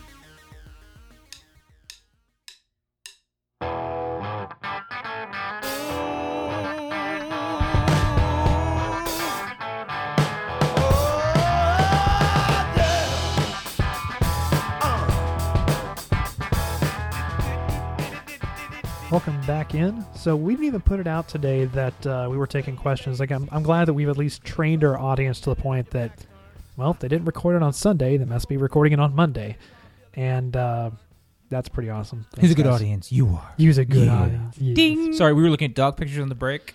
Oh, we totally did that. Kind of, kind of fixed Pavlov's dog with the uh, comments section now. Yeah, No. yeah, we can do it. Uh, let's see here. I'm going to start with this one because um, Matt Scully went through the uh, who add on the power play. He's like our evil twin. Went through the trouble of actually screenshotting something here, and this is fun. I always like doing rank lists. He says rank the uh, following in order of importance for the Nashville market, and he's got on here. I'll turn around my nice $45 tablet here. Hosting All Star Weekend, hosting the NHL Draft in 2003, first playoff series, which was what 2006. I don't know. I've slept since then. Gold identity rebrand or the signing of Paul Kariya. So I'd put playoffs at the top. Wait, wait, wait, wait. Could you just can you leave that facing us? Yeah, Because sure. I'm gonna Yeah, forget sure. before. I, I was trying to go because I had I saw the tweet he sent out as well, and I was trying to find it real quick, but I, it's not gonna happen. So right away, I would go playoffs is number one, draft at the complete bottom. Yeah, it, it, it's kind of tradition for a new for young teams to be given drafts pretty quickly. Because Um, hey, you're probably going to suck, so let's build a building. yeah, um, And then not even give him the number one pick. yeah, that's just insulting. Uh, yeah. So I, I definitely think you you had put the uh, the draft at the bottom, and then uh, probably the. This is where I mean that's the easy one. Yeah. Uh, it's the draft at the bottom, and then. And granted, I, now see, here's the issue for me. I, I get how important the Paul Kariya signing was. I was not following the Predators when it he was was signed. huge. It was a huge. deal. Um, so I know it was a huge deal. So I don't want to like put that down um, for any reason. So I mean, But draft- at the same time, this is the way that I look at it because as big as that was then, I mean, what has it really done since then? I mean, I, like Well, for there me, was- like going, it just doesn't gap seem like it. because you had you had Kariya, and then when was the next big free agent signing for the Predators? Matthew Lombardi was a big deal when he signed here. People forget that it was actually No, a big I, I- deal. I remember that But he and he played how many games? two games. Mr. So Glass. when was the last time that you had a ma- big impact free agent signing? Big free agent, big impact. Ribeiro probably maybe. yeah, because they had a press conference and everything with him at the jersey and his chain wallet and his youth pastor look. Yeah, that was Yeah, a I big mean deal. the two biggest acquisitions prior to Johansen were R- Ribeiro and the return of Alexander Radulov. Mm-hmm. Man, that was a big moment. Um, so uh, uh, you know when you look at that, it was like they they hit this spike, and then it was more of a like looking back. I see it as this sort of phoenix moment where they were like bright burning, and then the next season they were ashes, Right. or when you know they were it, not the next season, but they were essentially ashes. And that's the thing too, is because that move doesn't reverberate around like the halls of Bridgestone Arena as much as like a big one would. It, to me, it's like yes, it happened. There it was. It was great to get him, but now it's just it's an afterthought. I, I- okay, I would go with um, my record. The top, the, the top's got to be the uh, the, whole, the first playoff Yeah, series. I agree 100%. yeah, the draft's going to be at the bottom. The first end, of the 2003 Yep. draft. It's the middle three. I would put the um. Here's the reason why the, the Paul Kariya deal was big for me, and I have a very negative view of this because used to be whenever you whenever angry uh, caller called into sports talk radio, the first thing they would always go to would be, "Well, they got Paul Kariya to sign here," because no one wanted to sign in Nashville, especially under the Barry Trotz, you know, uh, regime of this team. No free agent wanted to sign here and play the style that Nashville was playing. So that was that was a real frustration here. Now I think that's going to be a bit lessened. You have guys like Barrett Jackman wanting to come here and finish out his career. So the Kariya thing, I think it needs to be. I think it's a number four because there's no lasting effect of it. But those were some really fun years when they was when he was here. Um, All Star Weekend, I'd probably put that in maybe like the number three slot, and then Honestly, be probably number two. No, honestly, I think I'd put All Star Weekend in the number two slot because I mean there could be um, some you know lasting implications for how that turns out if it turned out to be a really good weekend. Plus, you know, revenue generated for the city. You know, all the players coming here to a city that they already all admittedly love. I mean, I think Matt if- Duchene's like yeah, Matt confessed- Duchene's loving this right now, and I think that if you would, if you polled most of the like a you know. 40 NHLers and said that just list your top five favorite cities that you love to go to for non hockey reasons. I think probably all of them would probably put Nashville up there. Yeah, and I think the uh, the most intriguing we, we haven't spent any time talking about. it. I think the most intriguing thing on there is the uh, the gold, Gold? rebrand. Yeah. I got one that's not even on there. What about the acquisition of Steve Sullivan? That's a huge move. hmm I mean, if you want to talk about old, like seminal moments of the franchise, Yeah. that's huge. I, I, you know, in in looking at the franchise in itself, it seems really big, but you're acquiring a guy who is seen as you know getting to be an overage player, um, still effective but not in his prime. they don't make the playoffs without Steve Sullivan. Right. I'm not arguing the Yeah, effect he had on the that's- team. I'm I'm saying that you know it only if if it's only within the context of what the Predators had always, already always known, then it's it's pretty big. Um, if if I compare it to other things that I you know. You know, watching the Flyers and, and watching other teams, and things like that, and big splashy moves. And. Oh, it's know, small potatoes. Yeah, Yes. so. I mean, I think the list that Matt provided is a really solid one in the sense of how impactful these things are. Um, I mean, I think the Sullivan thing was was like the Kariya thing, but it's like several notches below. So I think that's going to be beneath like the Kariya, which puts I think beneath maybe the draft, which means why rank it? Um, I think I we're doing, might- we're doing five I think things. I might put it above and the I feel. I feel like I just Mm. like insulted Steve Sullivan, and I feel bad about that. But uh, You can uh, find him on Twitter at 3D Link. uh, let's see. Andrew Varenkamp writes in with some good ones here. Uh, does this road trip represent a new dawn? Or are we going to go? Are we going to crash back to earth when better competition comes around? It brings, Hey! I up, brings up a good point that yes, the, this these are the Jets, the Oilers, no, the Flames, and no, probably the Canucks. And and despite the goal lines, the Predators weren't dominant in gameplay. They they kind of finally had things going their way that were going against them before. So I think there's a lot to prove. I don't think the idea that they have to they can crash back down to earth is based on the concept that they are high enough to truly count as crashing, and they're not there yet. No. They are they are hovering daintily over the ground, looking at it with apprehension, and just seeing the sun in the distance. And maybe they're going to be able to get the wings beating and get up higher, but they're not there yet. Yeah, and I'll just refer back to what I said earlier in the program, which is that this could be a good confidence builder for them, the road trip going into the All Star break. I mean, if if they win the next couple games, who knows? I'm with you on that. Who knows? He also writes in uh, any hope for that fourth line transaction or a backup goalie move to kind of uh, provide some more uh, security depth. I think the fourth line is going to be fine because I think they know what they have in Milwaukee with guys like Colton Sissons and Austin Watson's not playing every night. Gabriel Bourque's hurt right now, so I think they're okay with their fourth line right now as as it is. The backup goalie move though, I would interesting. I would be shocked if they did anything for that, just because I mean Carter Hutton's not playing awful this season. He's still not, you know, uh, a backup that I think that you want to lean on, especially going into the playoffs and down the stretch. But I mean, I'd be very surprised if they're like, "Hey, we've got a goaltender right now that we're using, and then we're going to trade for someone else and try and get him out." Yeah, you don't. you don't see a lot of that happening. Um, teams that win the cup tend not to be trading goaltenders, and those that do. I mean, what Ryan Miller's and maybe Roberto. No, Ryan Miller's probably the last one I could think of, which was a They got named traded at the deadline. Yeah. Yeah, that traded- worked out great for St. Louis. Yeah, that that yeah, those things just don't have a history of working because you know a lot of what the goal, uh, goaltenders play makes sense in in a system, and they have to be used to the system. You change the system, maybe they're not effective in the same way. You just Yeah. never know. Yaroslav Halak, I think, was that same year when he went from St. Louis to Buffalo, and then he was at Buffalo for maybe a practice, and then he got traded to Washington.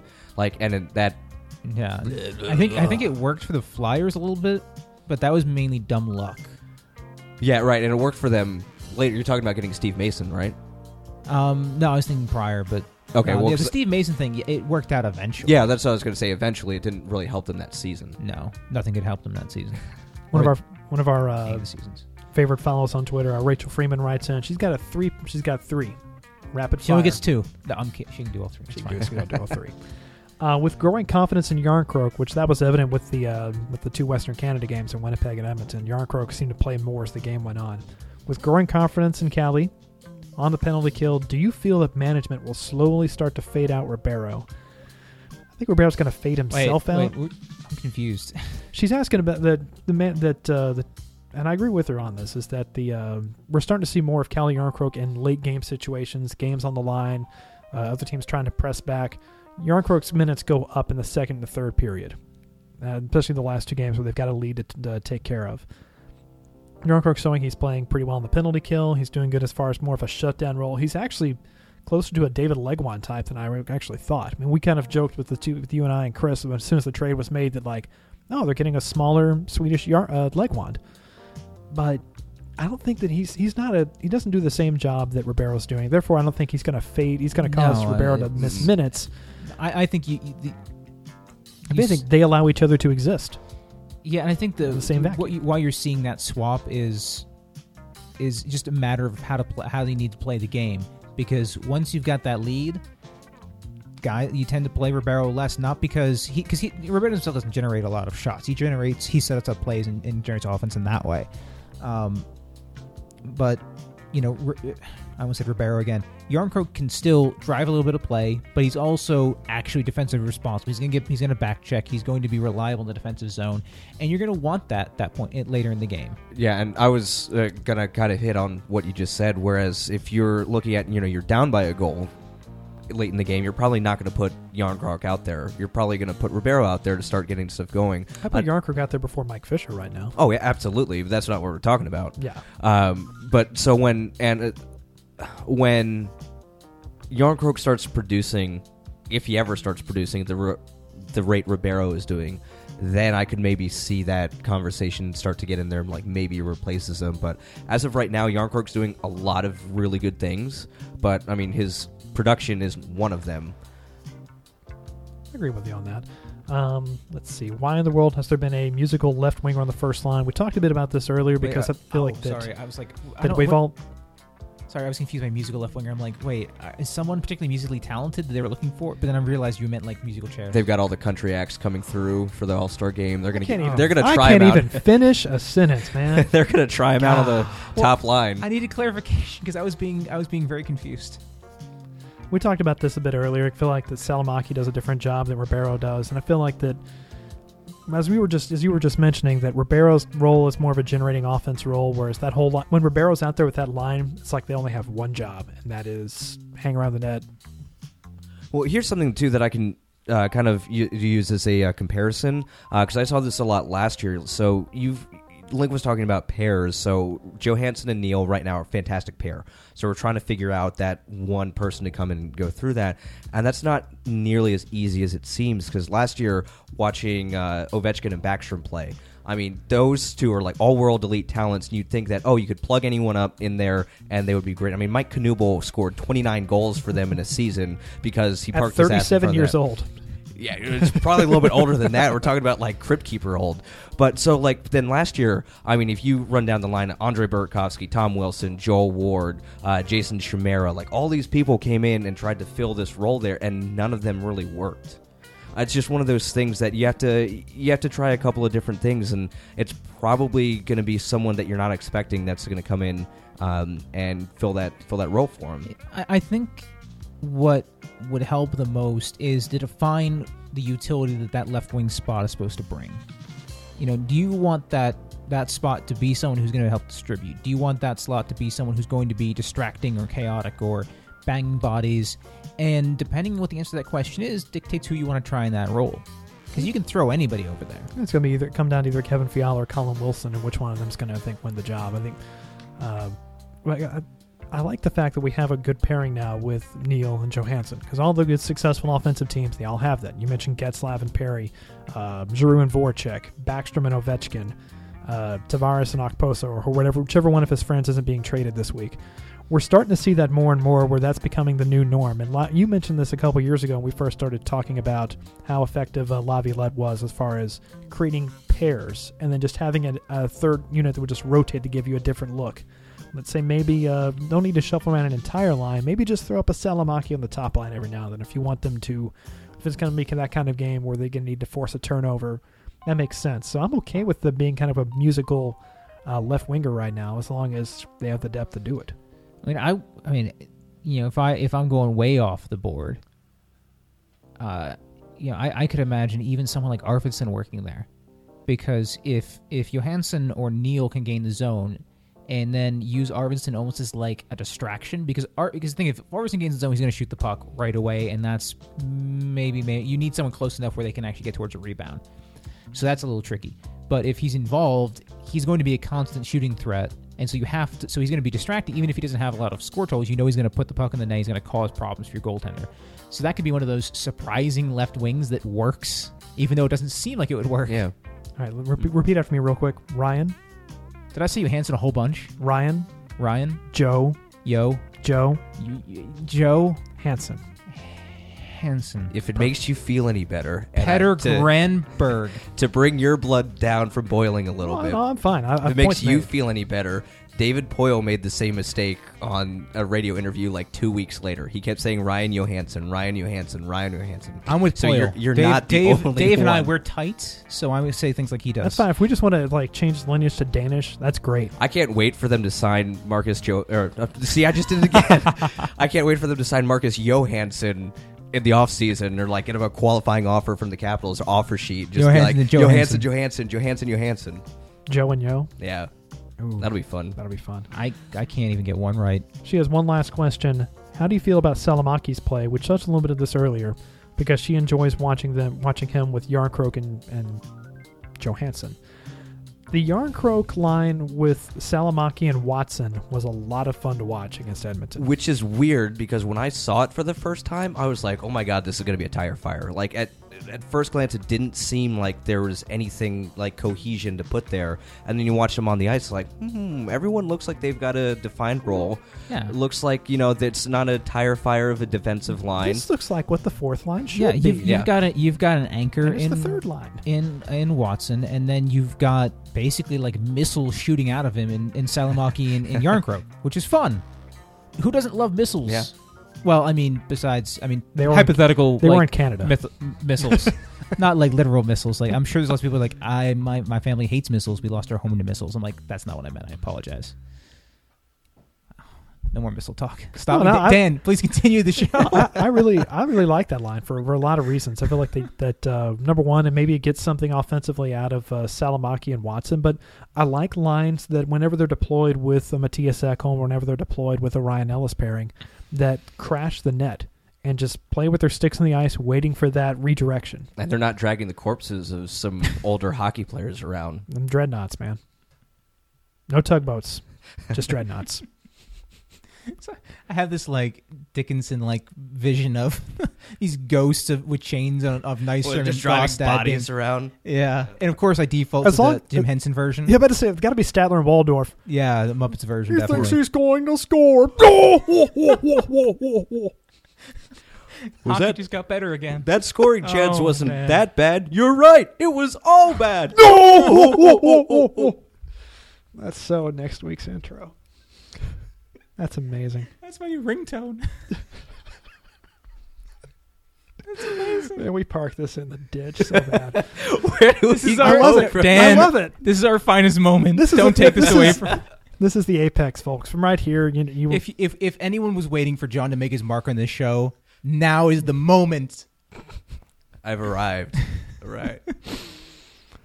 On that note, let's get to some bad contract offers. Um, some NHL news kicking around. Um, word has leaked out of Tampa that the Lightning are so their first public offer to Steven Stamkos is an average of 8.5 AAV.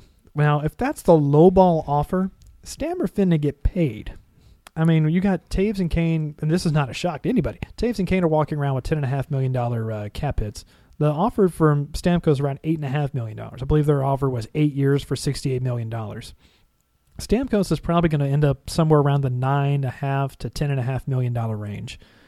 And if the Lightning, if their lowball offer is about one million dollars off or, or more, where I think they're going to, where he's going to finally end up, I think he's going to stay in Tampa. He, two two things on that though is one, you know, like you talked about Kane and Toews and everything like that. Well, Florida no income tax. He's keeping more of that money than Kane and Toews are taking. So there's an advantage right here. Um, another one is also on the opposite side. It's the Lightning organization saying, you know what? Here are the public figures. If he didn't take it, that is you know athlete running for money and fan base. That's we tried. It's another way of them kind of doing damage control. Uh, that's there. a very smart fan base in Florida. That Florida's. I mean, I've said this before with them is that that is a very educated sports market. That they've uh, they've got a lot of teams down there, and you have to be good and entertaining at the same time to fill the building. Now the Lightning are. The Lightning know what they have. Also, they have Tyler Johnson, Kucherov, Namestnikov, who's playing on the top line right now, looking really good. But they've made their share of uh, of bad contracts too. Matt Carle, he's about four and a half million dollars and not even playing.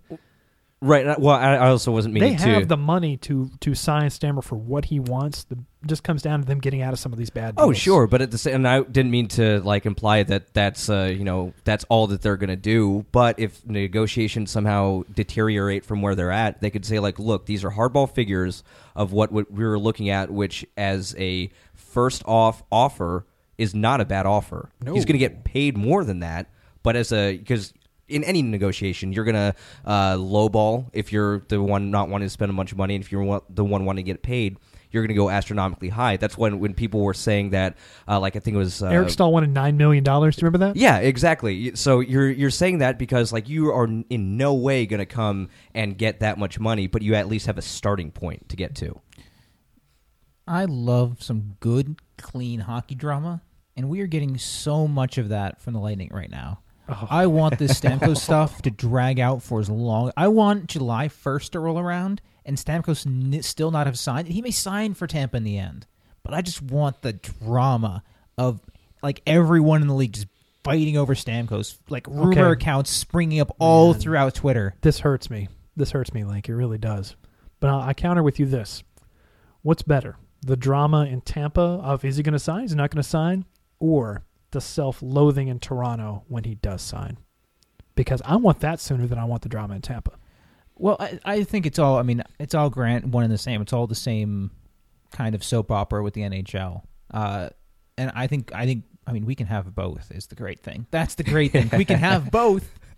And I really look forward to, or or like him going off board entirely and going somewhere that no one ever expected. He's not going to Philly, man. I why the Philadelphia. they're- they, I don't think they can afford his contract with this with the cap. Um, not to mention that they've got uh, Gostisbehere. They don't really need uh, Steven Stamkos. Gost Gostisbehere going to start playing left wing over He plays- he plays every wing. he plays every position. He plays every position. And then there's As also the mess defenseman. with uh, he's gonna win. He's gonna. He's he's a, he's gonna win the Calder. At Wait- some point, for it. the we also have to talk about Jonathan Drouin because there was a rumor for a while that Nashville was interested in him. Well, was a rumor. He is an uh, he is an, indeed an Alan Walsh uh, client, and against the uh, against greater better in judgment, uh, Alan Walsh uh, under his direction sat out a uh, an AHL game. yeah. Now, where do we come out on that? I okay. I want to just go ahead and start with this if you don't mind. No, go for it. I because people were really hammering Drouin over this, really hammering him, and, and frankly, I, you know, from from what we have been told, it would make sense if there's an impending deal. Hockey is a very injury-prone sport. You don't want a guy at risk. I mean, in, in soccer, if you're going to buy a player, the first good sign he's actually leaving is that he just stops playing because you don't risk your valuable asset. And so if there was a legitimate trade, it was going to go through. Walsh and Drouin were confident that it was going to happen. And he said, "Please, I would prefer not to play until the trade is trade goes through. It just makes more sense. It protects your assets. There's logic there." And then, you know, being forced, he's, you know, I look at it as someone you've got Walsh, who's a very aggressive agent, has a history of these sort of things, and then you have an unhappy hockey player. It's not that far off to think they're going to set a game. One, protect the asset. Two, it says that I have a little bit of power in this because a player at that age has no leverage, no power, is basically little more than a barcode. Pretty much. So I, I say more, you know, if you need to make a statement, fine. People are going to call you impetuous. People are going to say you don't fit within the hockey culture. People are going to insult you left and right. And you're, everyone's going to be like, oh, well, it's Walsh again. He's doing what Walsh does. Maybe Walsh really does have the best, the player's best interest in mind. Because it's not like Drouin's going to go out and sign a massive contract next, like this year. So Walsh isn't going to get a cut there yet. I mean, he, but he wants he wants to get that cut eventually. Mm-hmm. So put his player somewhere where he's going to be successful. So it doesn't bother me one bit. I think I think he they're just they're trying to play hardball with Yzerman, and I, I think what they're doing makes sense. Um, I'm not saying I'm on anyone's side. I just think that that there's a reason and there's thought behind what he did. It's not him being impetuous. Yeah. I think the hardest part for whenever Drouin gets traded, if he gets traded, because still at this point we still have no idea if he's ever going to get traded.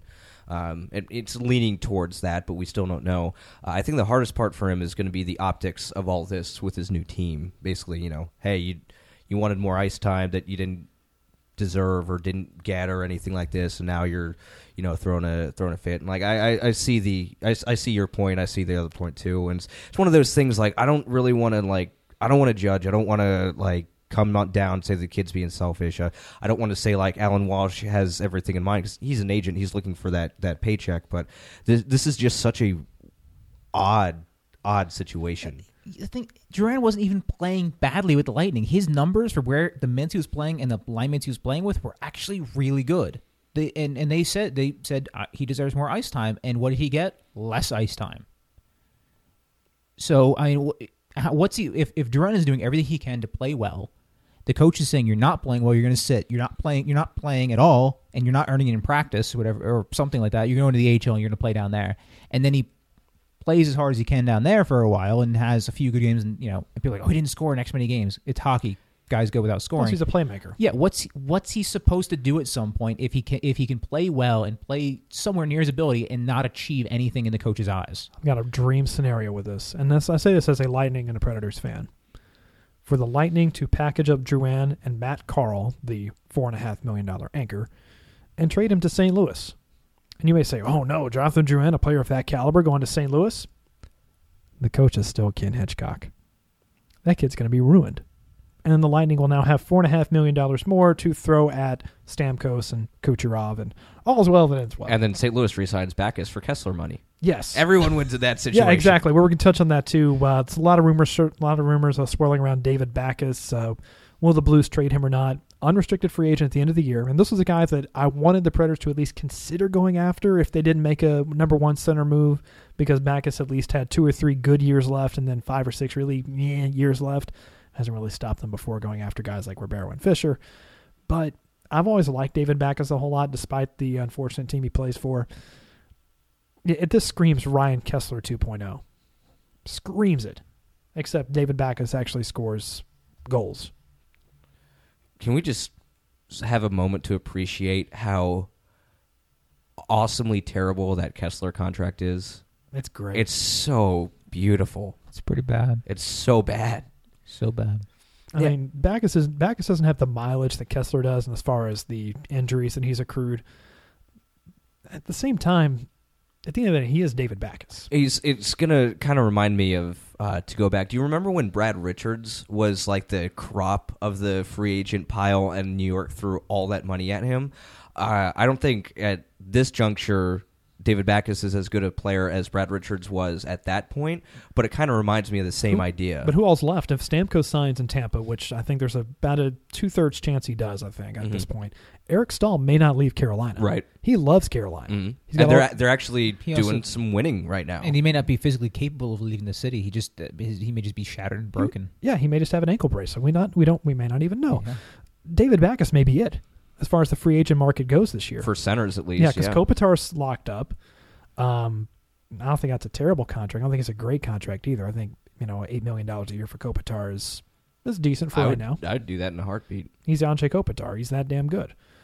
Um, Andrew Ladd apparently wants six years, six million dollars. Good luck. The money is okay. The ye- term is obviously ridiculous. If that's his highball offer, if you can get Andrew Ladd for like four and a half million dollars in the free agent market this year, Absolutely. I'd take that. Yeah. yeah, he'd be great in the he'd be great in the Nashville system. If that's your if your first line is Ladd, Johansson, Neal, then you have Forsberg and just whomever. Okay, but we'll see. We'll we'll cross that bridge when we come to it. Uh, lastly, All Star Game is this week. Um, what is there a particular event that you're looking forward to more than others? Like the fanfare, skills competition, game, just watching the tourist around Nashville. You know, I have to. This is a moment where I have to level everybody. Let's hear it. Historically, for the past couple seasons, well, historically for the past couple seasons, what a silly thing to say. uh, the skills competition has stolen a lot of the thunder lately for being the more entertaining part. And you know what? It's true. Has been more more entertaining part. But it's also become really, really predictable. Because the highlight of, of it was the shootout competition. Yeah, that was like, here's the point where you know we get to see all sorts of finesse. And and a few years ago, players started getting actually getting creative. I mean, they were like they actually got creative and showed personality in the ice. But now there's an expectation of that. And last season, with the All Star game, we saw predictable expression of goofiness, and it was kind of dry. I mean, the most interesting thing was was honestly like the banter about it. Like Gaudreau and his whole setting the stick on fire thing was like the pinnacle of the sh- of the uh the trick shot, whatever. What's So the did- best? What is it? I can't remember the name of it. Is even They they did they do a couple of different shootouts. Uh, the trick shot yeah, one. Yeah, but so uh, I'll, I'll counter you with that. You did not enjoy Ryan Johansson taking a child up to go through there, and then Voracek taking Gaudreau up to there to mimic that. Um, Like that's creativity right there because Voracek had something completely else planned, and he grabbed the smallest hockey player known to man, who was already Yeah, he I'm was a child. Say, I'm not saying it was bad. It just was far more predictable in the antics, and there were high. There were certainly highlights. I mean, Uh-huh. Gaudreau in general being a highlight in that whole experience. Um, and Brian also, Elliott, I am- Tarasenko taking a selfie, or Shattenkirk taking a selfie. great. I mean, Yeah, I just it's it's it's like oh it's cute, but you know it just doesn't. It wasn't the first couple, the first two years they started doing that was really exciting because you didn't know what players were going to do because no one had thought about doing something that was barely even related to hockey. And then the next year you had a lot more of that, and people were just doing goofy stuff. And then after that, it was sort of like, well, who's actually going? Like the guys who just did cool hockey tricks were like considered like, what are you guys doing here? Like, why are you doing cool hockey tricks? Aren't you going to do something silly and goofy and off the wall? and it sort of becomes a clown show rather than a, and you do want to see the skill you want to see the goofiness but you want to see some skill and display and and i feel like the balance has been thrown off I I agree with that. I like I like Now- what Alex Ovechkin did last year. I think that that's that's the one event that like kind of lends itself to the NBA slam dunk competition. So I mean, there, there expect to be a little bit of goofiness to it. now Yeah. now that i've been no fun i'll go ahead and let john answer Oh no, I was gonna say to kind of go in your direction, but then take the ball completely out of there. Uh, like all the other stuff in there, like the accuracy thing, I could give two craps about. I do not care because oh, cool, that they're shooting at targets, whatever. I said that I would love them to make this like electronic whack-a-gator game. You know, like oh, now I'm getting really angry, and have them shoot pucks at that to try and you know get points up and do like a little competition that way. Like just take it out. i mean my, my, my assumption this year is that they're going to have like a guitar or a piano they're going to have to shoot pucks to play a song Yes, kind of like big. license to print money right there, That's, right that's pretty good. freaking there. That's awesome. Seriously, That is a good idea. there we go just fix the all-star game everybody You're, you're gonna have a celebrity cameo for that. It's gonna be, oh uh, you know, so like are we going to have a Dirk moment Bentley or are we gonna have a moment I'll- to talk about the celebrity coaches no. I'm disappointed that they haven't get like some B-rate country star to like sit in with us tonight. You know, that'd be that'd be awesome. We didn't, did you? They're ask- just Hi, giving I'm- him out. I'm John Michael Montgomery, and this is the Predcast. I'm sorry. Like, there's some there's some like big hockey fan celebrities in this scene. And they couldn't like try to get one of them to help out. They can get charity? Yeah, they can get Dave Mustaine to come to a Predators game, but they can't get him to do anything. Uh, oh man, anything here? That that was so cool seeing him on the jumbotron. Just to see him like once a game. That's cool. You ready for your real Nashville Predators, Nashville? Whoa! That's actually a really good, Dave Mustaine. Thanks. All right, you guys want to do five tough questions? Get out of here. Yeah, let's do it. I would absolutely like that. Let's do it. Okay. Jeez. Question number one: uh, Alexander Barkov got paid today. Uh, he was announced that he was signed to a six-year extension worth 5.9 AAV or aggregate annual value over the next six years until 2022. Given that Seth Jones is also a restricted free agent this year, same as Filip Forsberg, how much money do you think Seth Jones will ask for uh, from Columbus? I I mean, what's he what's he on right now? He, he's on his ELC. He's on his ELC. He's Yeah. going bridge. The ELCs for MacKinnon, Drouin, uh, yeah, I- uh, the kid from Calgary, Monahan. Mon- Monahan. Monahan? yeah, all up this year. I, I I think um he might be able to command like three million bridge deal, like a three million dollar bridge deal. Uh, just because I I think I, he's he's played well with the Predators. He's played he's played better very well with, with Columbus. with Blue Columbus. And if they're looking for something short term, I, I think you could do three million pretty easily. Yeah, and they're still 3.5. you know in a in a state of transition right now, and I don't know if they. I mean, considering the contracts that they have on the books, I don't know if they're going to be able to afford to give him like you know a six million dollar contract for several years. yeah. So you let him, you know, you give him that bridge deal with the expectation, be like, look, we know that you're going to be really good. W- Let us work through some of the c- contract shit that we have to do, and then get out there. I mean, they have a long way to go on the team, and the danger with Jones in a bridge deal is one: if you go a longer term deal, I think you end up having to actually pay him more, a larger amount, hmm and it's not really in his his being Jones' best interest to take that longer deal. I think because if he can take a bridge deal and get closer to and, and try to accelerate his climb towards free agency, he can pick the team he wants to go to and do really, really well for himself. Absolutely, especially considering he'll be if he signs a you know a two year bridge deal or something like that, he'll Yeah. be 23. Yeah. He's got so much more growth to do. So I mean, I, I think Jones's best interest is to, even if he takes less money now, uh, it, it's probably his best interest because then he'll be able to pick his market and pick his team and get paid a really good salary if he keeps with this level of play. So uh, you know, I think it's a win-win because it also gives Columbus time to prove themselves. Erik Karlsson uh, is on a uh, deal right now. Just by comparison, Erik Karlsson signed a uh, pretty heavy extension a few years ago, right after his ELC expired. He was, um, let's see, his is around his cap is around six point five million. His salary went from five, five and a half, six, six and a half, seven, seven, seven, seven, seven and a half.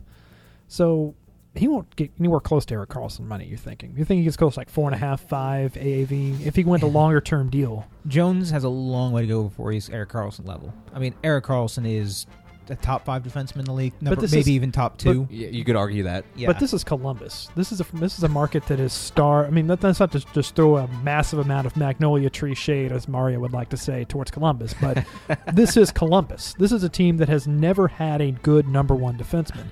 Do you think they're just coming because they're going to have to keep this guy at, happy? at some point, Kekalainen has to come to his senses and stop just throwing money at things. Because you know, if, when he first came in into the league and started making moves, everyone's like, "Oh, Kekalainen really has a plan. He looks really smart. It's very exciting." I mean, John, it, John, you're Dan, you're John. Dan. You know, we were singing his praises early on. Yeah, we were. We, I think we ranked him in the top ten for general Yeah. managers when we did our couple years, a couple seasons ago. Yeah, and and now you look at it and you're like, he's got all these bad contracts. His player, his his roster's a mess. You're paying Cam Atkinson three and a half million dollars. Yeah. You're paying Nick Foligno five and a half. You're paying Dana, Brandon Dubinsky. Okay, that one's not bad. But you gave up the farm to get Brandon Saad.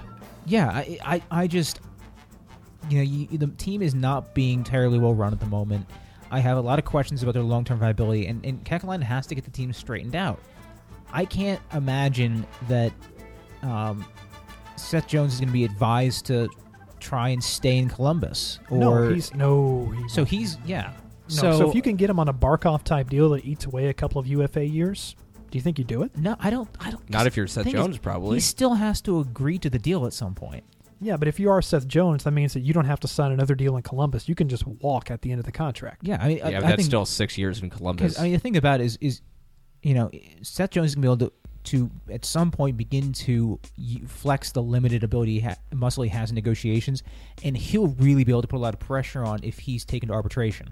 And you also mentioned it earlier where he's from that sports family. I mean, I'm sure his dad is going to give him a lot of advice as far as what's Well, going to be good who, for who his. runs his well, agency. I think Isn't he's part of, like, Jay-Z's Isn't he part of Jay Z's group? Yeah, that's, yeah. that's the reason why his I was agent like, is is Jay Z. I mean, you can't tell me he won't be playing for like the Islanders or the Rangers or the Bruins at some point. yeah, Yeah. I mean, he's he's probably he's going to be able to write his paycheck and write his destination if he plays it smart. There's no reason for him not to play it really smart. Yeah. So Here's, here's the thing that would be, would worry me if I'm a Blue Jackets fan. Right now, the Blue Jackets, their top two paid defensemen are being paid 4.5 and 4.37 cap hit.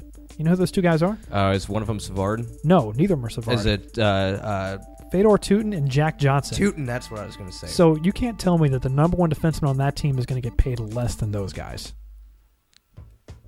Just throwing that out there. for a I'm- 21 year old, I don't and know. You, you know, you got to keep them happy. But again, if it bridge deal, I mean, I think bridge deals written all over this, and Yeah. you're, and bridge deals involve having less money than you expect. So, you know, it's going to happen I to wouldn't- Forsberg probably. I wouldn't expect it for you. No, exactly. I wouldn't expect. I mean, three point five, something like that. Number two, um, Johansen's also due a new contract in the summer after this, so the 2017 summer. If Johansen keeps producing at the current pace, which is just over a point a game, what should Nashville look to earmark for his Joey's next deal? Because right now, it's getting it's probably getting close to that seven million dollar. I would right? say, I would say look at the Ryan O'Reilly contract is kind of comparable, like a seven seven point five million dollar uh, range for six years, something like that. I think that's reasonable. Though knowing Poile, he'll probably do something special. Probably. He seems to have like this weird contract magic sometimes. And Johansen was a guy. sign for two million. Johansen was a guy that was very, very comfortable in Columbus. And you remember seeing his backyard where it had like a Blue Jackets basketball court. Like he Mhm. was, he loved playing there. And the fans, I mean, we when you and I were up there, number one, Columbus fans have the worst luck with jerseys ever. Yeah. All the jerseys we saw were either Johansen, Hartnell, who's probably going to get traded this year, Nash, Jeff Carter, saw a couple of those, James Wisniewski, and the Oh, list goes on. yeah, they have like the worst luck. Um, so yeah, I think that's about fair. What link? I can't. I can't fundamentally give a different number. I'm on board with the seven seven five. I'm on board with that too. Number three, what is your least favorite skills competition event? Mm, the NHL All Star Game. John? I'm gonna go with what I said before is the uh, accuracy. I always like the accuracy was cool. No, I, I, I Um, like I actually um I like that part of the competition with with like having to get in the little tiny nets and everything because it, it is like the coolest. That, that's that's not the one that I'm no, talking he's about. thinking about like the shot The- accuracy would have the plates. but don't they have it like the relay as part the, of that? the relay is different. The relay is really cool because they have to shoot Oh. it like the goalies have to shoot into the tiny nets from well, like oh, 200 you're feet down. the, the static accuracy shot. I like Yeah. that because Claude Giroux does well. Yeah, but I mean the the target is like this big, and I'm making like a, almost a ballerina size like motion right now. It's huge, and there's only like four of them. Like Yeah. there was a video that I saw when I was in college with um, Ovechkin shooting Russian dolls. Did you see that one? And there's like 15 of them on the nets, and he's hitting every single one of them. It's like do that or something, or again go back to the Wackagator. You you could you could put um Yanzu you know All Star you know beer bottles on all the nets. Winter Park Places. Wheat. Exactly, or like Winter the, Park ho- Wheat, yeah. the Home Alone one, where he's you know where Kevin's shooting the uh, action figures into the laundry chute off of. Uh, what we're what we're that. what we're great. saying, All Star Game organizers, is we want novelties glued to hockey nets so people can shoot them with various objects. Absolutely. Doesn't have to be a puck or stick, whatever. I mean, what did Mark Wahlberg say? Welcome to Tennessee, patron saint of shooting stuff. Number four, what is the in honor of your travel misadventures, Link? Uh, what is the worst city to have a layover or be stuck in uh, for an extended period of time during winter? what city? Is What it? city So it's slash gotta be airport? it's got to So- be one that actually is gonna get layovers or you're gonna get stuck in. Yeah, because you're not going to get Hmm. stuck in like the Tampa airport because unless it's a hurricane, and then you know those are over with. in a- Yeah, or you're flying somewhere that, that you can't get to. Yeah. Um, and any any small regional airport, I imagine it would start to get stuck in the Gainesville airport for any period of time. Um, have you been to the Gainesville airport? Yes, There's like uh, one chair, and everyone has to split it. Yeah, but you're in still if you're stuck in Gainesville, like it's not the end of the world. Well, I thought you had to be stuck in, in the airport. Well, the city. The question reads: layover by stuck or layover in a city or worst city to have a layover and be stuck in. Oh, I, I just applied the airport criteria Yeah. to it. Uh, But let's assume the airport has has transit at least still running. I don't. I mean, that's that's tough because I haven't, I have been so fortunate with flying over the years that I've not been stuck in a lot of cities. Um, and those that I get stuck in have been like like Atlanta and Charlotte and like Yeah, some where there are really cool do. cities. Um, yeah. I, I guess if it was in the wintertime, you're probably looking at like Edmonton, oh, you know where? Winnipeg. Honestly, where I would what would hate to be stuck is is Chicago. Um, well, because one, if you even if, if like you're stuck at the airport and the question is how long you stuck there, if you have enough time to even take the train into the city, That's a bad layover. I mean that's a bad layover already. So your day's already ruined, and now you're going into the heart of Chicago in the winter, where it's freezing cold. There's a really good chance you don't have the clothes for that because who knows where your bag is. So I mean, not this is not a knock on the city of Chicago, but where the airport is versus where the city is. And Talking about Midway or O'Hare. it doesn't uh, matter. Doesn't matter. Doesn't Okay. matter. Neither is particularly close. Um, though I think Midway's a bit closer. It's a little bit closer. Yeah. Yeah. It's one of Southwest Um, flies into. Yeah, I, I think that that'd just be a rough place, just because you may not be prepared. It's kind of far away. You need a lot of time, and that's just really, really bad. Copy paste. And I, I also uh, there's the idea that you could maybe rent a car and drive Chicago, and I say that knowing that that's impossible. Yeah, You- in not the to rent snow? a car, but not you- there's no way you're going to drive anywhere. How many uh, how many people does it take to drive in the Midwest and during the winter? Uh, six, one to drive and uh, or one to, to steer and five to push through the snow. I remember Uh, that fondly. Yeah, let's see. The Midway is actually on like Horn. the um, like the southwest side of town. So you're also close to like the south area of Chicago, which is everyone knows right now just bullet ridden. And I've Like- I've been to a soccer game there. Yeah, Toyota Park's like right on the other side of the train. I've been there. tracks. Their parking lot dreadful, terrible parking lot. man, Mm. big shock. I don't going with that. oh Um, oh another another just another good answer for that. yeah. Uh, the Colorado airport, Denver airport. I was gonna say Denver That's seems a- like it'd be kind of cool. Well, but- no, no. Here's the thing, though. That you know where the Denver airport is. It's about like a 30 minute drive from Denver. it's a newer airport from what I remember. But it is, is so it's, it's far actually, away. It's actually as an airport itself, it's pretty cool. Yeah, the airport's cool, but it's not near anything. Like it is. It is like an eighty dollar cab ride Ugh. from What? from Denver. They have it's insanity they have public transit though. Why is because the airport is forever away from everything. You like, oh, it's Colorado. There should be plenty of space. Let's put the airport. Oh no, kidding! It's on the other side of the Rocky Mountain Rocky Mountain uh, National Yeah. Arsenal. Yeah. Yeah. that's because it because it not just services Denver, but it services all the other cities. So it's kind of like equidistant. So it's not convenient to anybody. Well, it's like the requisite airport for like southern Wyoming and Nebraska. Yeah, so it's that'd be a rough airport just because you you literally cannot go anywhere because it it is a, it is going to take you half an hour and eighty bucks to get downtown, or not even downtown, near downtown. Hmm. nice. Number five. This one may be my favorite of the day for this one. Um, worst rumor you've heard involving another team so far during the deadline. Because we've heard some rumors about the Minnesota Wild going after Jonathan Drouin, which is hilarious for me because the Wild c- players are complaining that their centers aren't good enough. So Drouin, another good winger. A playmaking wing- winger at that. Yeah, that's going to be soul crushed by Mike Yeo's system. We already heard about the Blues going after Jonathan Drouin as well. I'm seeing some rumors now about Scott Hartnell going to the St. Louis Blues, which makes perfect sense because they're going to have to uh, uh, sign David Backes to that stupid contract. I don't know how they're going to do that without Scott Hartnell. So what? I mean, the Blues right now have uh, no cap space. Is the joke there?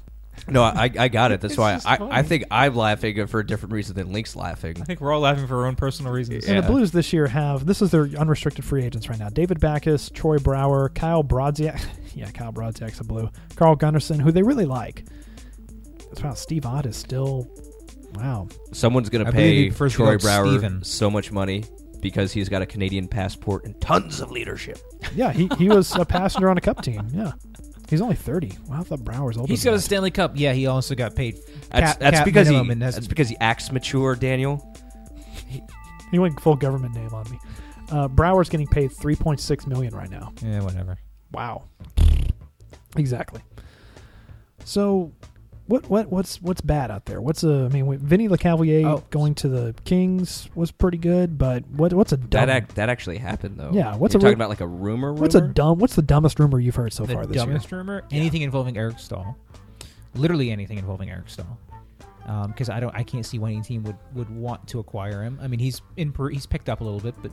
Let's say if you're Minnesota, Here- that's not the end. Oh, of if you're yeah, if you're absolutely desperate, yeah. If it- as a as a last ditch, we desperately need a center. There's no other option. Maybe it'll shut up Ryan Suter. Sure, go for it. Here's one. and I hate having to go. This is like the fourth time that I've gone back to this well, but I've been racking my brain and can't think of it.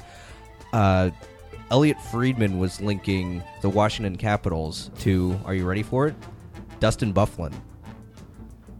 And it just like that's not terrible. it's, but uh, I don't know. Maybe it's just like, would I be okay with that as a Capitals fan? Yeah, probably because Byfuglien's a really good player. As much as I hate his stupid face, um, Does he play left or right defense? I th- he's I right-handed, isn't he? Yeah, I think so. So yeah, I would assume that he plays right defense, but i off the top of my head, I wouldn't be. I'm able just saying answer he that played left wing for the Predators. I've seen I've Dustin seen some Byfuglien left wing? people Yeah. asking about for Dustin Byfuglien to be the the missing six defenseman. I'm like, really, Dustin Byfuglien? No, he's the missing he's the missing forward the Predators need. Yeah, hey, he won a cup. the worst. Uh, the worst uh, column I've seen written the entire year was on November 30th by Stan Fischler. I'll even call him out for this because he actually said, and I'm going to quote this real quick, and we're going to end on this note, um, talking about Sidney Crosby here. And this is the um, talking about this one. Crosby off to a bad start. I remember this. The captain, if the, the captain remains an untouchable, but it seems more and more likely that Evgeny Malkin will be GM Rutherford's best chip to play during the trading sweepstakes. The deal I can see, Malkin to Carolina for Eric Staal. Like, what are you doing? Like, someone thought that that This would be a made it- good idea to write the that. website's the hockey news. You're supposed to know the game and know the that, contracts. that suggestion is about as good as making Patrick King captain of the uh, Central All Star team. That's about on par. I don't even. Yeah, it's it's bad. of course, the Hockey News hasn't Bad produced judgment. any good columns. Uh, you know, years.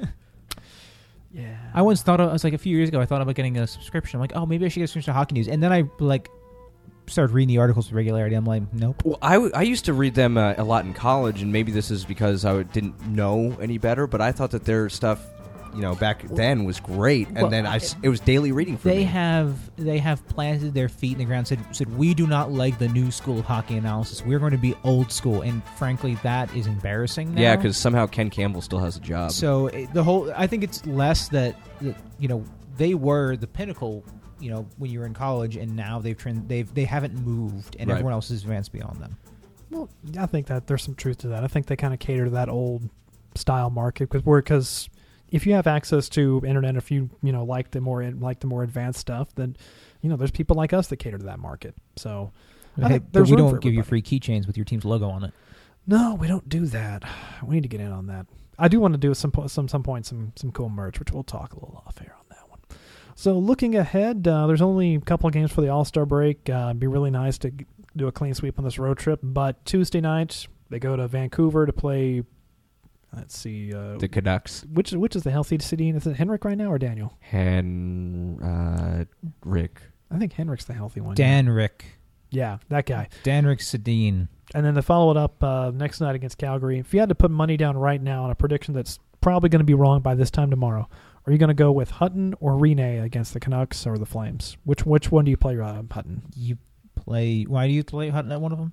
Oh, because it's it's a back to back-to-back. back, yo.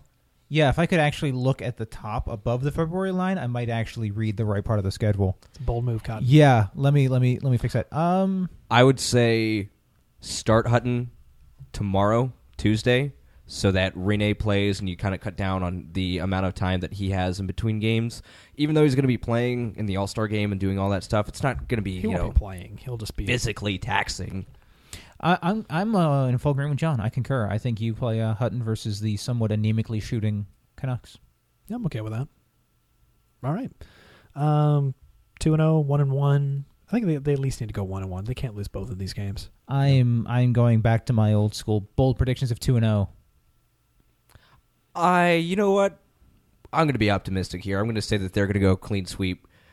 They're not going to nimbus the road trip. They're going to clean sweep the road trip. Nice. They have New low for us. Uh, Some some I've got people right now that are hitting the subscribe button so hard. So looking at the rest of the, looking at uh, just kind of where they are, um, they make it through January, still in playoff position. Which if they win both these games, or at least win one of those games, they are still there. It's there for the taking in February. I mean, they've got a lot of home games in February. March isn't too bad either, and they got three. I got uh, three other last four at home against other Western Conference teams in April. I really like where they're at right now. As, as long as they could just keep it afloat. I mean, they're not where we want them to be, but I can tolerate where they are. It's kind of where you're at. Yeah, and you expect Colorado to start losing games pretty soon. At some point, they got At to. some point. That's what we say, at least. All right. Anything else before we close the book?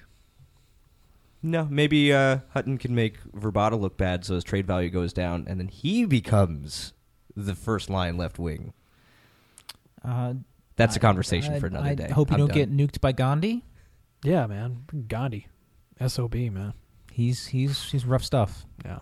You can find him on Twitter at 3D Link. You can find John on Twitter at jgarcia36 with some nice snow pictures of Buster. Yaw. He seemed like he was having a great time. Yeah, he hadn't had snow like that since uh, last 2014, actually, when we were living in Elkhart. Nice. What's the worst uh, snow you had up there? In Elkhart, Yeah. uh, we had a dump of two feet once, I think. Uh, but I mean, pretty much from November, Thanksgiving until after I left, it was nothing but snow. Uh, that's what happens in the Midwest. Like the snow goes and then it doesn't go anywhere because it's too cold to melt. Oh. You can find myself on Twitter at Dandy Bradley. You can follow the show at On the Forecheck. We'll be back to you all next week with a lots of stories from the All Star game because uh, kind of what we do. Hopefully, we should write some things down so we don't forget them Yeah. because so much stuff is going on. Yeah, that's, this is true. And That- also, uh, that's why stay we'll tuned. We forget them. may be putting together a little bit of a family reunion for all of our Predcast listeners and on the Forecheck uh, viewers. Stay tuned for that. We don't know all the details just yet, but uh, we'll talk to you all next week. Everyone be safe and uh, have a good week.